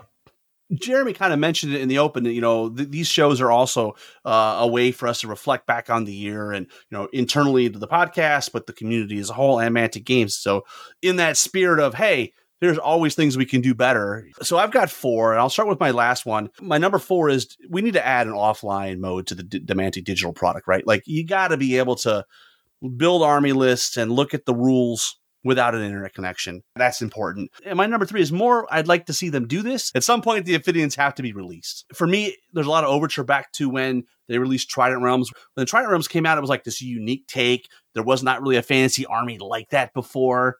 Now, obviously, if they're going to bring out Ophidians, they're going to have to consolidate an army. You know, I don't want them to keep growing the number of armies. So that probably means a theme list or two have to get rolled into their master list. But uh, I would love to see the Ophidians come out. And my number two is Mantic's got to improve their quality control. It's a, a common refrain on various Facebook groups. You know, we have mispackaged parts. I'm also seeing a lot of you know, resin casting issues where like the resin wasn't mixed correctly, so the resin's still a little sticky, or there was some mold slip. I'm all for paying what these things are worth, but if I'm going to pay that premium price, my expectation is these need to be perfect, right? They need to be really good. This is an area that they can improve on. And then let's get into my number one. Mantic needs an organized retail strategy for the United States. That's the best way I can describe it. But let me break it down a little further. Number one, we need a released organized play kit. It sounds simple, but we haven't had one. They really need to add a warehouse to the US. I don't know how it is in Australia, but here, like if we place an order, it might be a month before we get the product to the store. The problem with that is people cancel the orders and they go buy it online from somebody else that already has it. We just need to have better access to, to the product. And I think a US warehouse would increase that. And then the third piece of this retail strategy, the days of ship dates, that was 1996. Give us a release date. You ship the product to the store, they hold it, and then they release it on a set day. Everybody gets the same product at the same time. That's how everybody else in the market does it. From Magic the Gathering to Games Workshop, it allows the products to be available to everyone on the same day.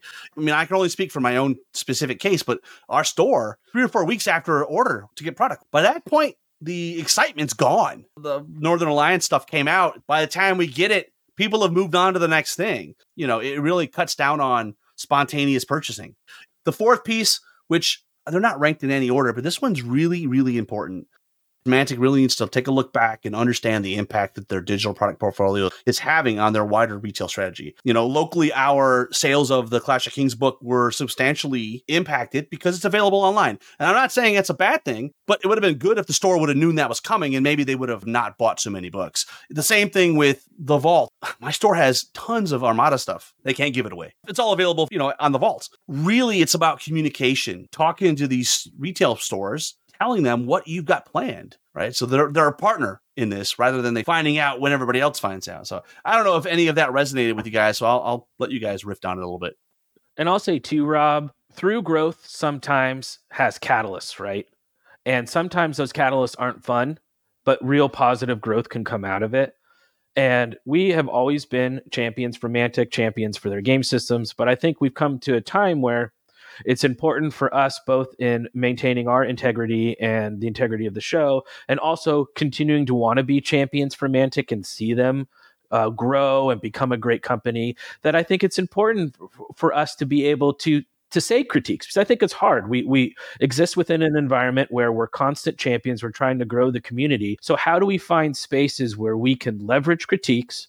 Or have an idea or create a space where we can say Mantic does this great, but in our opinion, based on what we see, granted, we're not in the Mantic warehouse, right? We're not at Mantic HQ. We don't know the uh, financial logistics, the real world issues that that company struggles with we're we don't know because we're not in it nor nor do we have the right to know. I mean they're a company they're going they have a right to run the company how they want to do it. We are dialed into many communities many stores so we do hear through our show a sense of what the greater community feels.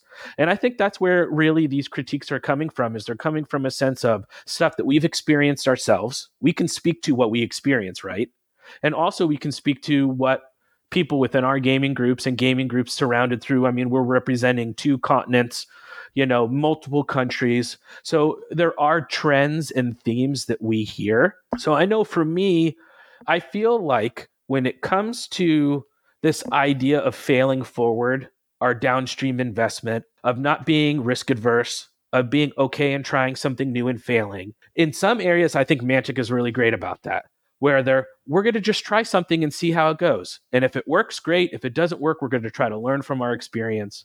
In other areas, I think you often hear, well, we only have two people in the warehouse, or, well, we're really a small company, or, and it's like, I get that. At some point, you have to find a way to exist within that confines and still grow. So, how do we grow and evolve as a company within certain criteria that we have no power to change? There's at times where, you know, I talk about it a lot on the show the growth versus fixed mindset of is my first response to a critique going to be, well, the reason why we struggle there is because of X, Y, or Z?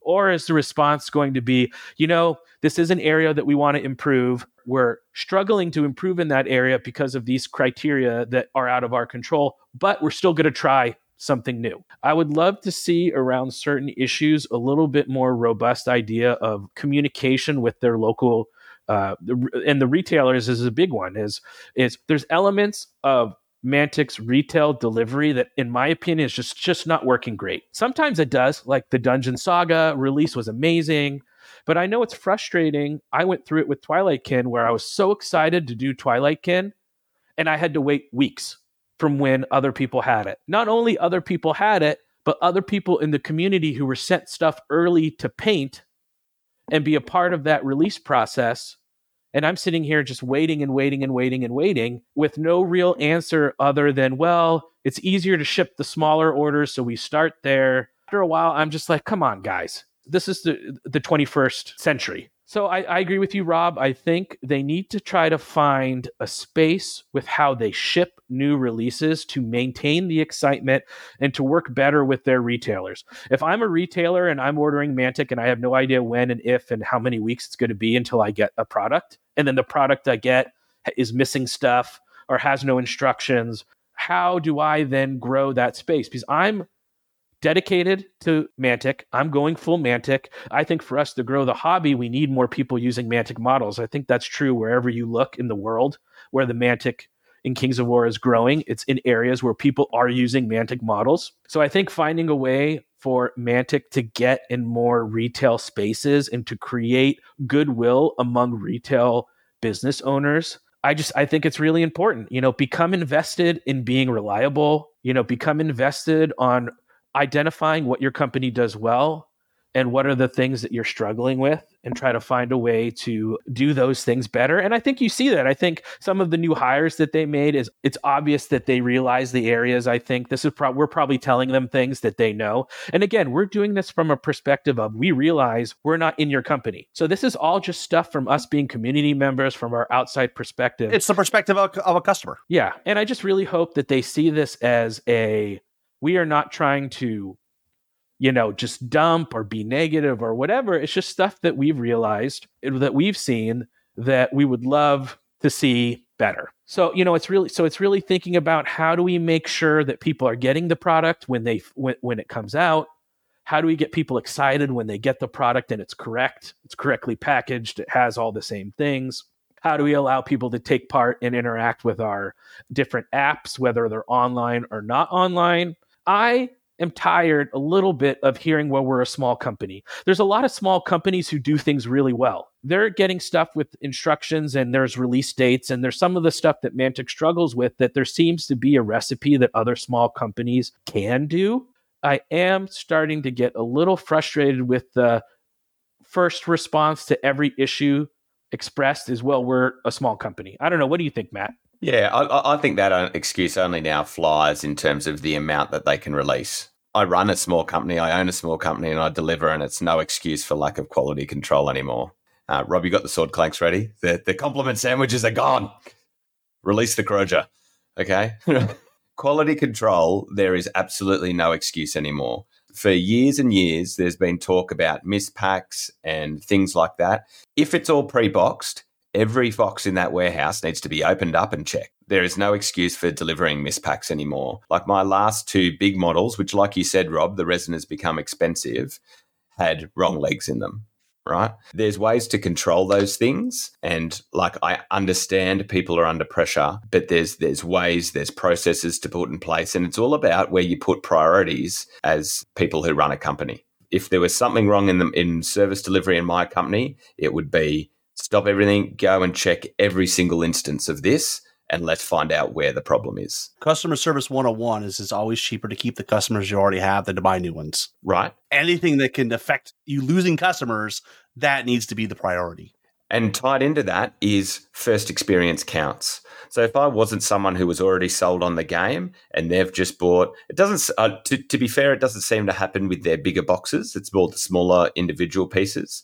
But if if someone's bought that and they've spent a lot of money on their first box and they get that, there is a chance that they say, not going to bother. No matter how good the after service is as a replacement, which is good, it shouldn't happen in the first place anymore. So that that's that's where I'm aligned with you, Rob. Yeah, the response to your missing legs shouldn't be, oh, well, we have a great customer service. Just email us and we'll be happy to replace them. That shouldn't be seen as the acceptable response in that case. It should be, well, let's not just treat the symptom, let's treat the cause. It's a short term fix, not the long term fix. Why was it missing in the first place? Yeah. And that's when I talk about the excuse thing is that they immediately go to, oh, well, just email us. We'll be happy to replace it. That stuff shouldn't be happening in the first place. Well, and it's been going too long. So like teething issues are okay, but like to, to have it continually talked about, it is now a reputation. It is now a reputation that I don't I I have no confidence that I'll go open the slasher model and that I won't have to ask for a new piece. You know, so as someone who is pro Mantic, and as I mean, we say it many times at the show, as transparency, we're not pro Mantic. We're pro Mantic because we want to be. In the amount of years, you know, I've been with the show, and Jeremy, you're the same. Haven't received a free thing. We're not generally pro Mantic. We're, we're uh, in terms of because we're receiving stuff. Like we just want this company to succeed, and unfortunately now there's a reputation for lack of quality and delivery. So moving on from that, because that's probably the biggest bugbear, I want them to use the Vault more widely to gain traction with a new community, because they now have people targeting their IP. One Page Rules released what is essentially a Night Stalker faction, I think it was a couple of months ago. And now it's just been announced Titan Forge and One Page Rules are in partnership. They're not one company, but they're in significant partnership. So the chance for disruption or targeting Mantic's product only grows. Titan Forge have typically been more on the ninth age, and who knows what we'll see now. Because we know that Mantic uh, will continue to go their own path in terms of their rules, which is great, and we can contri- contribute to um, promoting their own product. 3D strategy has to be part of that strategy, and somehow, like you said, Rob, mold that with you know meld that with what what stores are going to get. Which I kind of like the mixed plastic resin approach, but I think they need to have something that's more on the on the 3D printing end. I'd originally written this uh, get get the RC some help, but probably kind of goes to get the volunteers some help. And this is certainly not a knock on the RC at all because they're doing an amazing job. But just in terms of they are being given an ever increasing job in terms of uh, basically creating flavor through this slightly more complexity, which with the more complexity comes the risk of more issues around wording. You know, we're seeing it with things like secured position, um, the new wording for uh, loot tokens and things like that. And um, there was a question on our Discord about Surge the other day. And I know these things are being discussed and they might even be resolved, but they're not being pushed out. There was the Facebook page. And I don't think it should be the RC's responsibility to necessarily communicate their own decision. I think there could be a person who's not even part of the RC dedicated to that as is kind of like a community rep to the RC so that they're seeing everything. Um, but they need to be supported in their incredibly hard job. And uh, so that while we've had more transparency in how they're going about things, in some ways there's almost less transparency in quick resolution of decision making around them being communicated to the commu- um, being communicated to the community. So uh, we we need that boosted a little bit. And then my last thing is to keep fixing the companion and the TO software. Um, it's it's no one loves the TO software and giving plenty of feedback. I'd encourage Mantic look towards the external opinions of people who've run more tournaments than anyone internally. Because at the moment, there's plenty of people who just will not use it. And, and unfortunately, with it being a big job for Elliot, like the new scenarios, we updated the blackjack scoring for the new scenarios, but there's no guarantee it'll be updated anytime soon into the app, which means that maybe if you're having to use the tournament companion software like for Clash, then we can't use the new scenarios, which would be disappointing. And that's not to say that like Elliot's not able to do things quickly enough. It's just that there's obviously a lot to do. But this stuff, in terms of the app being holistically good, needs to be fixed. And I don't know, I'm, I'm sympathetic and non sympathetic at the same time. Like, I'm sympathetic in that it's a huge job for Mantic to deliver this new style of thing. But if you're going to put it out there, it's going to be good. If you're going to sell a product, it's got to be good. It only helps them if they get people to use the TO software because that gives them data of what armies are being played, you know, what do the lists look like, what units are being taken. Anything they can do to get people to use the software as part of the, the tournaments, I think is only going to help the RC collect data. And when I'm giving feedback on that kind of thing, I, I never do it as my own opinion. I make sure I've bounced it off other tournament players, you guys, whatever. You know, is this is this just me being me?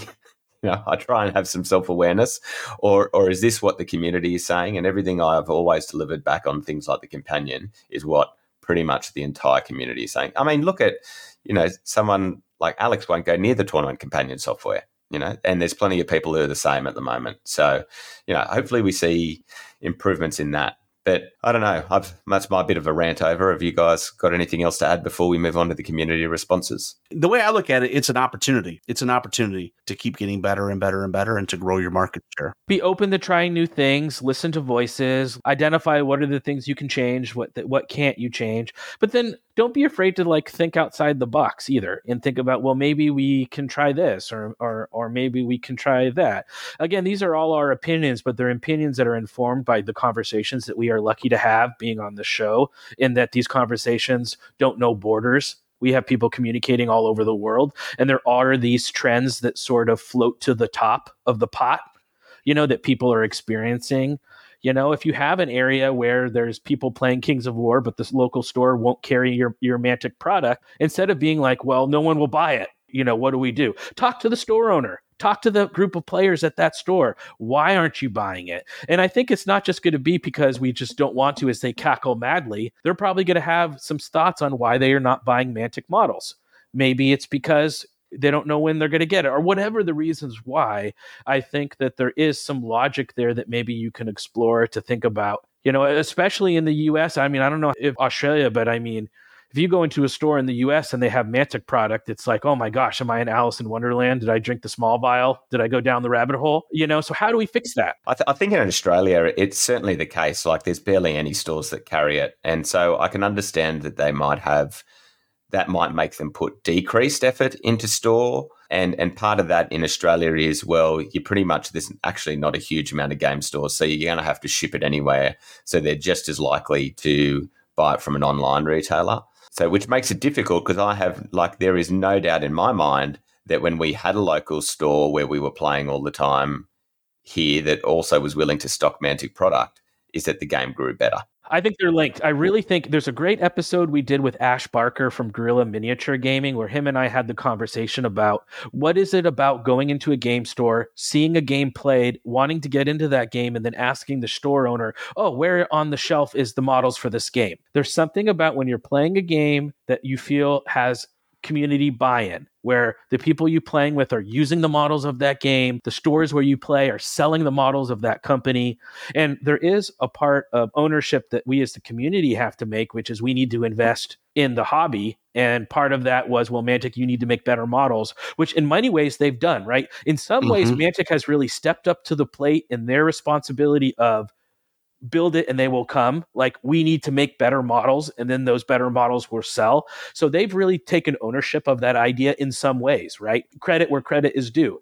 I agree. And I think that's also where some of the good stuff about the ambush boxes is. If I was a store owner, I'd basically only be stocking ambush or the single models that are really nice that transcend game systems, right? So um, something like the Fire Drake can transcend game systems, except for the fact that like Titan bases maybe don't in in other game systems or the Phoenix or things like that. Some of these really nice centerpiece models, the giants. I don't know if I was a game store if I'd stock army boxes at the moment. Terrain crate is another one, right? The oh, things yeah. that would work across game systems. And I think that's where Rob's sort of organized play is how can Mantic not only get Mantic product into stores, but how can they continue through Pathfinders or whatever, create the hmm. infrastructure around helping stores build the community. Well, like you said, some of that terrain crate and stuff, or the ambush box, or a centerpiece model, like I said, only doing ambush or centerpiece models stocking. You know that that can be the amuse bouche into into Mantic, right? It's the little taster exactly. at the start, and then they go, "Oh, what else have we got from this company?" Yeah, you know, and it's just like, how do we work around these issues that we know that we have? That is a buzzkill, man. When you're excited for a new release, and you've pre-ordered it through your local store and then you see for weeks people online getting their stuff before you that is not fun. And I know that there's all these reasons, and I, I know there's reasons and yada yada blah blah. I want my stuff, man, and I want to be excited. I want I can't wait to put my stuff together and post it on Facebook and show people how great your models are and how fun your game is. But there needs to be a little bit of um, openness to look at why aren't we not able to do that consistently. For sure. And then if it's for a set reason, have a game plan. Be like, okay, we only have a couple people in the warehouse. Well, okay, how do we design a system in the warehouse that can function better with less people? Or how do we do this or how do we do that? But um, I feel like their challenge, especially under the specter of other games coming out this year that are of this genre, rank and flank wargaming, how do we get our product in the stores? How do we grow the how do we grow the scene? How do we get more people playing, which in my opinion, by far the best fantasy miniature games on the market.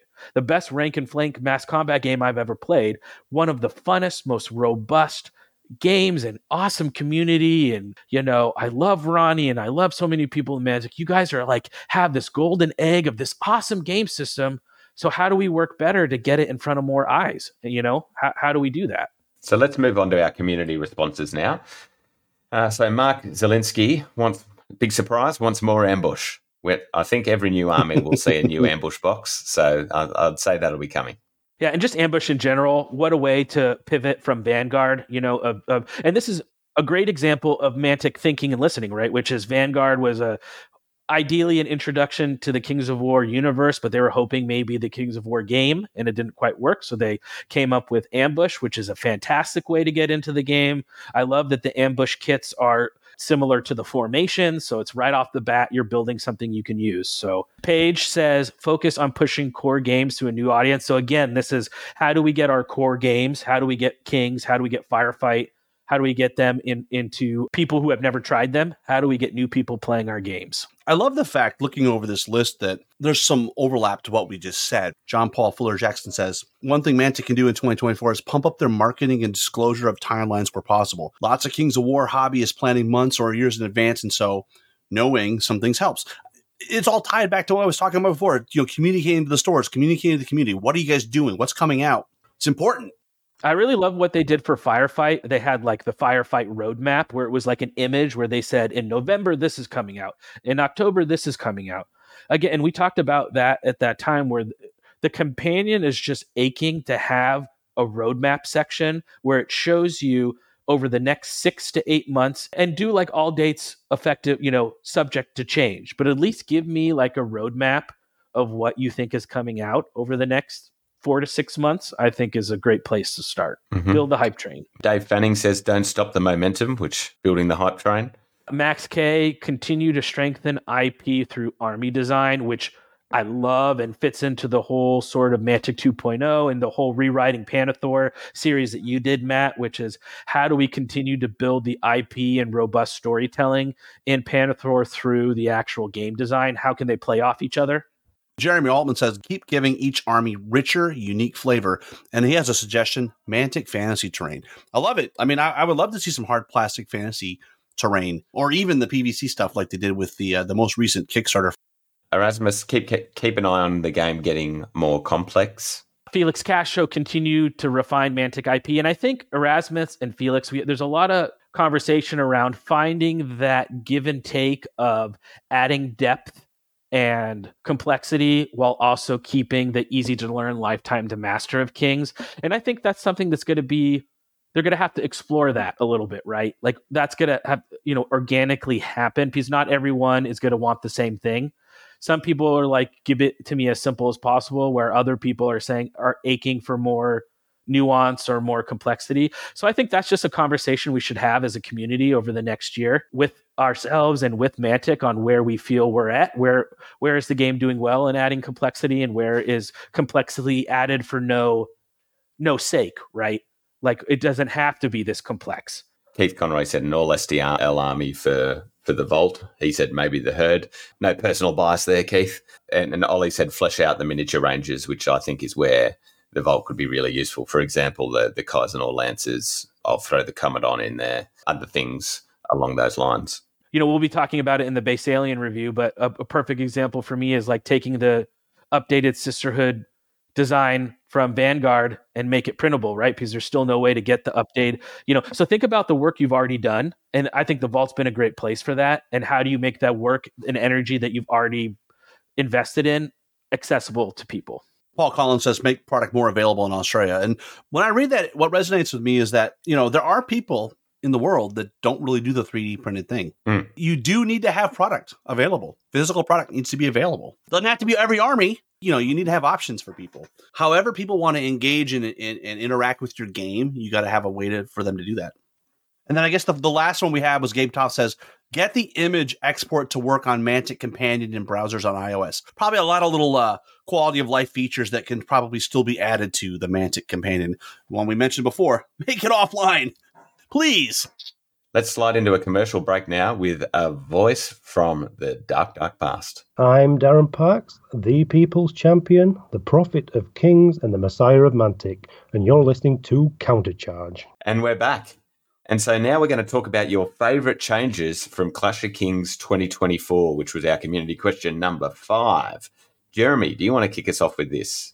So excited for this. Clash of Kings is always an exciting time to see changes, to have new toys to play with. My coming hot in my number three is Will the sisterhood change be enough for Basilea? Basilea. I can't wait to be with Matt and our special guest when we do our Basilean army review to have that conversation. I think the sisterhood has been a part of the Basilea faction that I think has never fully been realized. So I'm really curious to see how that works. Can we get another army build out of Basilea that's not just the alpha speed? Is there something else you can play within that faction? Really love that. I love the standard bearers change of adding in the auras.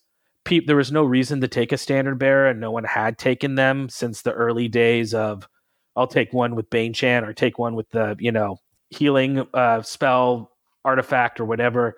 So I think that's been really interesting to think about how how can we do standard bearers, and I think the whole aura system is a way to add in that nuance and uh, flavor without creating new rules.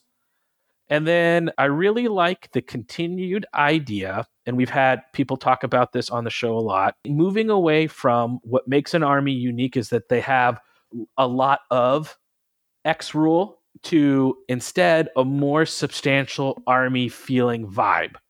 Like we had it in Northern Alliance with the f- frozen interactions. We've had it in Twilight Kin with the different auras and uh, weakness and different things that the Twilight Kin can do. So I just love to see that. For me, I'm I'm of the team that is more flavor, please. At you know, give me the flavor, Ronnie.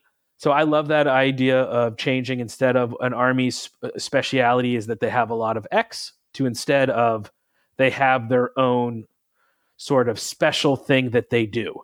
And I don't think that's a lot to add. You just add one of those things per army. So now you play against Northern Alliance, they have a frozen mechanic.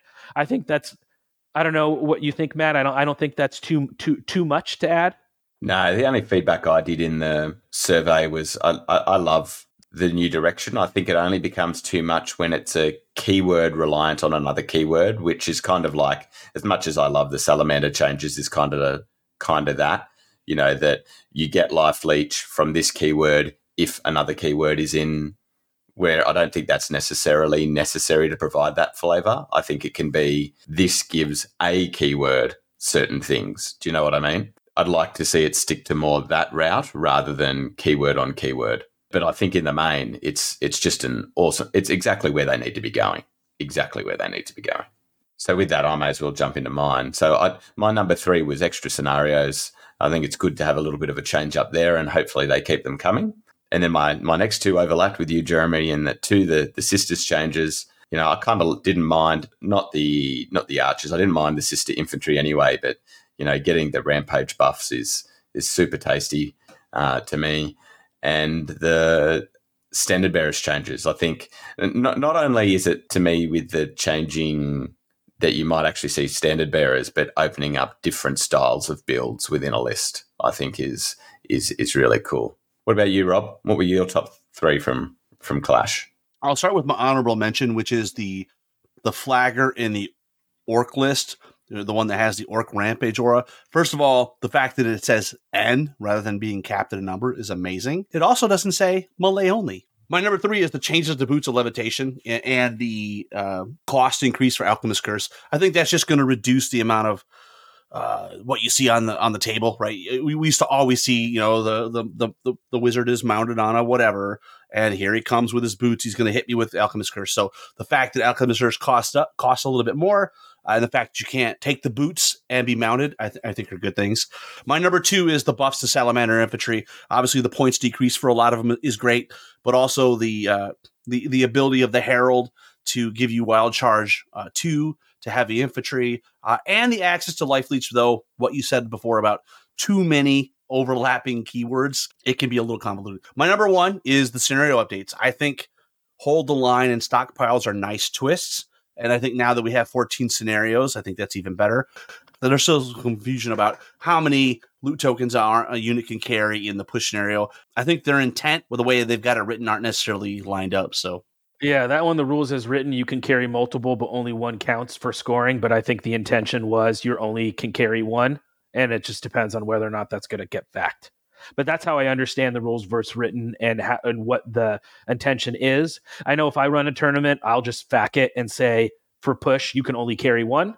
And then Bob's your uncle, because I know that's the intention of that change.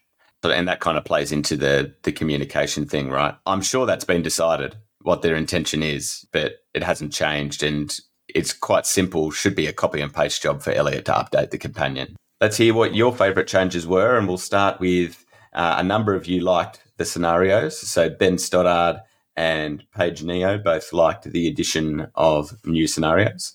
and Mark Zinski like the Twilight Kin list.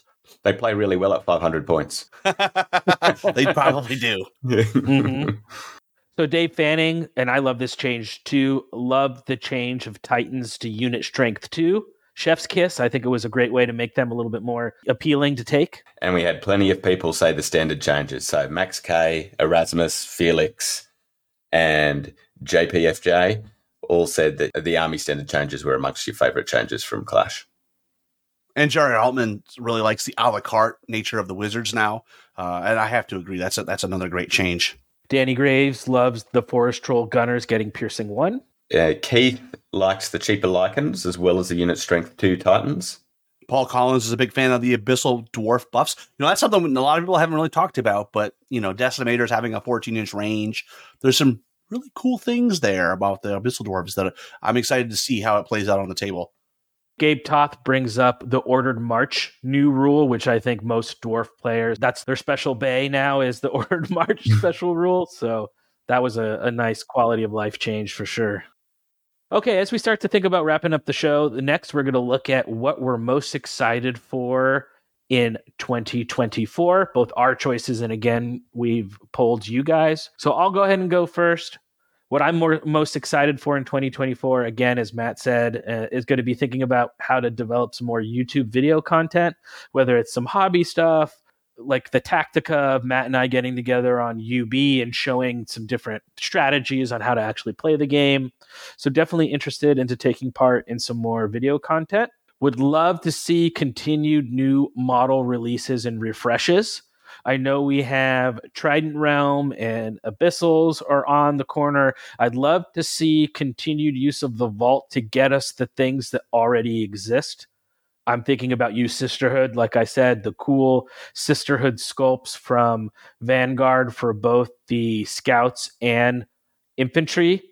Let's see them on the vault, or let's see them re- released. So continued new models, uh, but also refreshes too. Uh, I would love to continue them. This whole idea of uh, refreshing things, I think, is great. And then probably number one, it's one of my favorite things every year, which is Acon, Adepticon, both playing in all the Kings of War stuff, but also just as a miniature game lover, being able to see all the different miniature game companies. So that's what one of my high points, uh, Adepticon. And then also, I'm signed up and still hoping to go, uh, which is to do UK Clash of Kings. That September is a crazy month in that it's also US Masters. So we'll see. But I, I bought my ticket for UK Clash. I, I I still would love to go to UK Clash and to go to Australia's Clash, to go to all the clashes, you know, around the world to say like I've gone to them and to explore and use Kings as a, a platform to go uh, be surrounded by diverse cultures and people and stuff like that. So those are my top three. What about you, Matt? What are your top three looking for in 2024? Well, as, as you were speaking, I thought I'd include an honourable mention, and that my my honourable mention will be I'm looking forward to you showing us in 12 months' time that smart goals work, so that you will have ticked your boxes, Jeremy Duval, because that's what you do. Oh, I can't wait! I can't. You you guys are gonna uh, uh, pray at my throne, and can't wait. He's already started show notes full of full of full of comebacks. Number three, I had it uh, getting into the books more, and again, partially along like for thinking themes for my own armies, but in that um, gatekeeping episode about like really really delving into kind of where does this world come from more? Because that's that's that's what we want. And i'm particularly looking forward to and have been looking forward to for a long time mike rossi's book. Um, so can't wait for that to the new army refresh i thought i knew what they were looking at and i don't think they necessarily are definitely anymore so i'm not sure what they're looking at anymore yeah as we were talking jeremy i'd like I'd love them to hit Basilea with a refresh. I think it's. I, I, know they don't regard it as strong IP, but I think it easily could be IP, and I, I like. I really think they should go down the strengthening the orders path for sure. When you think about the Mantic's original armies, Basilea and Nightstalk, you know, I mean, it, Basilea is one of them, and I think they could really go down. Like what, what I loved your rewriting Pannithor when you were talking about that faction. So to me, that would be a dream. New Elohi models, fresh, you know, oh gosh. Well, and some of their plastic's already really good, right, for Basilea. So, like, they, have got some good plastic. So, uh, it's actually, it would be a sensible choice in terms of being able to add even more plastic and have an army that's almost entirely plastic, which they don't really have at this stage. Cavalry and Elohi. Yeah, if they did plastic Elohi and then a sisterhood kit that could make the different sisterhood, you already have great men at arms models. Those pla- the, the update to the men at arm plastics are amazing. You have a lot of other stuff. The Elohi kit you could use to make a Julius and a Samacris based on like converting. So yeah, I think that I'm 100% with you. Buddy. Well, and if they went down the orders path, they just used the vault to add bits, right? So you have these plastic bodies where the arms are replaceable or something, you know, and to to represent different orders. I think it's ripe. Uh, hopefully they look at it. And then I'm, I'm actually really, as much as I don't want to be tempted into another army, I'm really looking forward to the Trident Realms refresh because, um, like I know, I know Luke won with it as the US Master. I, I don't think on average though it's an easy army to play. Not that all armies should be easy. When you've got your own IP, you don't want people to be buying a product and then going, "Nah, I just can't make this work." I, I think that that I'm really looking forward to that. And what about you, Roberto? My honorable mention is what you said before about Mike Rossi's novel. I can't wait to get a hold of it. It's been a long time coming. My number three is the 2024 Army refreshes. You know, I am excited to see what they do with Trident Realm. I mean, the idea of Plastic River Guard ha- has me giddy, right? Like, ooh, because I mean, I, will be honest with you, that's the unit that was like, yeah, I'm not buying a bunch of metal, metal River Guard. I'm not putting that together. So, and they may be resin by by this point, but I mean, plastic River Guard are going to be really great. My number two is Adepticon 2023. You know, I'm I'm looking forward to seeing Mantic's increased presence there. Hopefully, we'll have Ronnie and company there. And my number one is to develop a terrain set for tournament play. You know, we've talked a lot about it on the show, but standardized quantity, the standardized footprint for each of the pieces, develop a map pack that's using those terrain uh, pieces, you know, and then basically provide the vector files out there for folks to cut it out for free. I mean, essentially, it's it's the the footprint of the the terrain and their location on the table that matter. What you put on it you could you could it could be whatever theme you want. You know, I think that would be interesting. You know, get a get a few people using it. It's probably a pipe dream to think that we're going to get any kind of actual like, oh, this is the official standard. No, that's not going to happen. But it's an option for people. Those are my three. Let's get into what you said in terms of what you are most looking forward to in 2024. Mark Solinsky and Jeremy Altman both are interested in the new unannounced army refresh. Mark's guesses that it's going to be the herd, and Jeremy Altman is hopeful that it'll be Sylvankin. JPFJ and Gabe Toth are both looking forward to uh, the Trident Realms update. John Paul's also looking forward to the Abyss Army update. I forgot that one had been announced as well. And Gabe additionally has more GTs. Keith Conroy is on that same GT track. He's excited for Dead of Winter, Orktown with Skullface, Masters, and Best of the Rest. I think there's going to be a lot of great events up and down the Mid Atlantic and Northeast next year. Dave Fanning is just excited to see the next Mantic Army release, which I think technically is Trident Realms, right? Isn't that February? I'm not sure. Interestingly, if we were going to get a bunch of new stuff, often we'd have it teased by now, but it, it is Christmas time, so not sure. Not sure. I, I assume that they're on track, but yeah, don't know for sure. Uh, Paige Neo wants to keep seeing more sweet changes from the new RC. Max K is looking forward to the next army project, as we all are always continuously looking forward to, right? What is our next, next, next, next project going to be? Danny Graves is interested in more Winged Hussar novels, and Aramis wants more dwarf novels. So I think both those guys are going to be very happy next year. Ollie's looking forward to more great community content. Paul Collins is looking forward to Abyssal Dwarf Supremacy. Boo. That's fantastic. and Felix runs out the feedback by saying he's looking most forward to how the community responds to 2024 Clash of Kings. And actually, it's been a pretty positive response, guys. All, all, all, you know, I haven't seen a lot of negative. It's been unusually mild for all the changes, but probably mild in terms of the positive too. I, I think the community has probably I reckon part of this is companion related because without without as many people buying the book, it's not as clear all the time what all the changes are. I still went and bought the book as well because I like having that all in one place and to be able to read it. So for those that need it, Felix's number is no, just joking.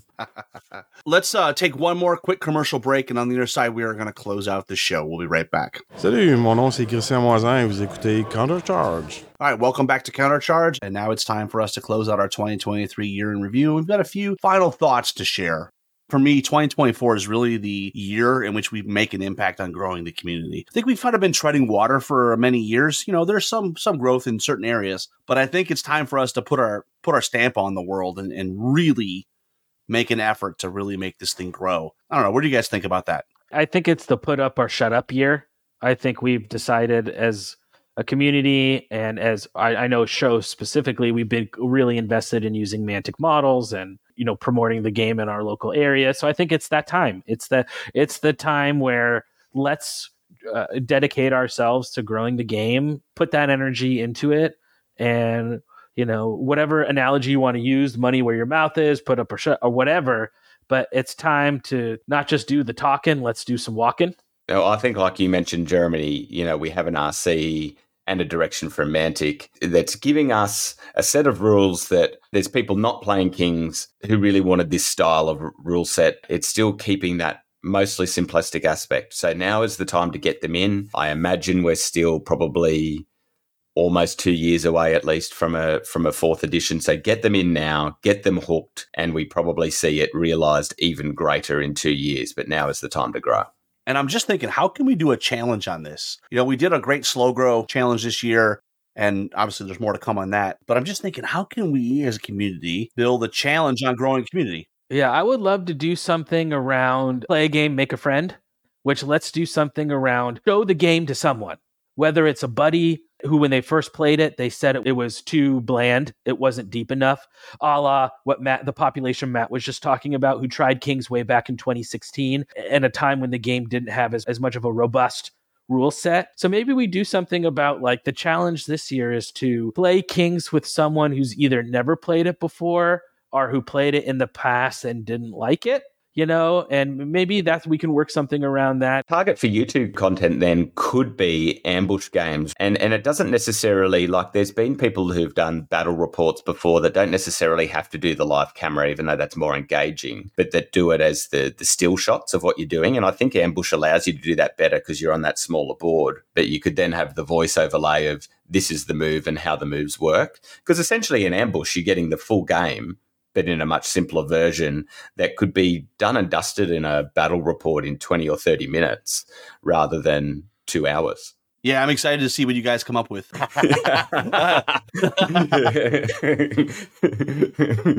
I'll contribute however I can. I just I know how much effort it takes to edit a podcast, an audio format. yeah, yeah. I have dabbled in video editing, and it's it's certainly not as easy. And that being said, we also need to think about what we want to do in 2024 in terms of another slow grow league. Somehow we tie that back to our community growth challenge. If you guys have got some ideas to how to engage on that, throw it on our Facebook page. We'll have a post for this episode. Please share your thoughts on how we can do that. I'm really keen on getting more people into this hobby. When people find it, they always have a smile on their face. So let's share that with more people. Let's get more people engrossed in it. I don't know about you, but I could always use more cool people to hang out with and play games with. Well, on that note, I just wanted to just thank everybody that's helped us along the way this year. This was a Herculean effort of a year. I mean, we like I said, I think we said we did almost 100 episodes this year. Lots of content. We were at lots of events. Uh, I would expect more of the same next year. On the Army review front, I really enjoyed the fact that we've made a concerted effort to really get voices from from international folks. You, you know, the Halfling episode was a great example where we had Mode from Singapore, and we had Max from Australia, and we had some people from the U.S. More of that to come, hopefully. It's a time for reflection and Thanksgiving, and just really appreciative of everything that uh, you guys have obviously contributed, but all the community people that have contributed as well. Yeah, thanks to all the contributors, all the the hosts who, you know, the the returning guest stars. We have all the series regulars, right? But we also have a really great community of guest players who come and join us from time to time. So, thanks to everyone who's contributed to the show over the last year. The countercharge stable, we can call it. But a stable of stars. and I think big thanks has to go for you, Rob. I mean, you pumped out a, a massive amount of content this this year you know, e- even if one of the other of us were on it, often you were doing a lot of the notes and things like that. And, you know, so uh, big, big thanks to you and your contribution to the community across this year. Don't call him Daddy Rob for no reason. well, don't worry, Matt. 2024 is your year. Oh, is it? Yeah, yeah, yeah. Well, my, my goal is I just need to get it all forward booked in my diary because typically, like, my work diary is booked out about a month in advance. So I just need to get it forward booked, and that, that's my plan. Be organized. And remember to always develop smart goals and don't be a smart ass.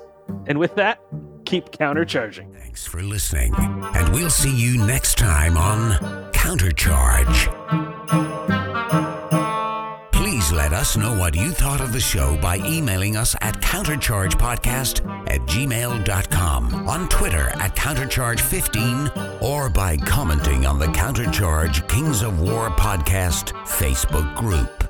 If you enjoy the show, you can help others find out about it by leaving positive reviews on iTunes. Until next time, keep countercharging.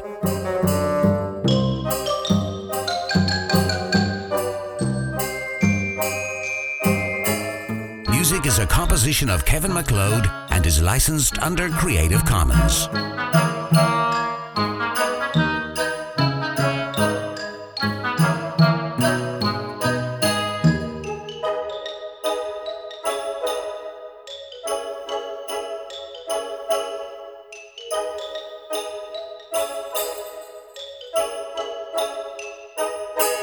Yeah, rising tides lift all boats. Why don't we help each other's boats rise? Yeah, well, you know, it- it- Sounds like a great idea to me, mate.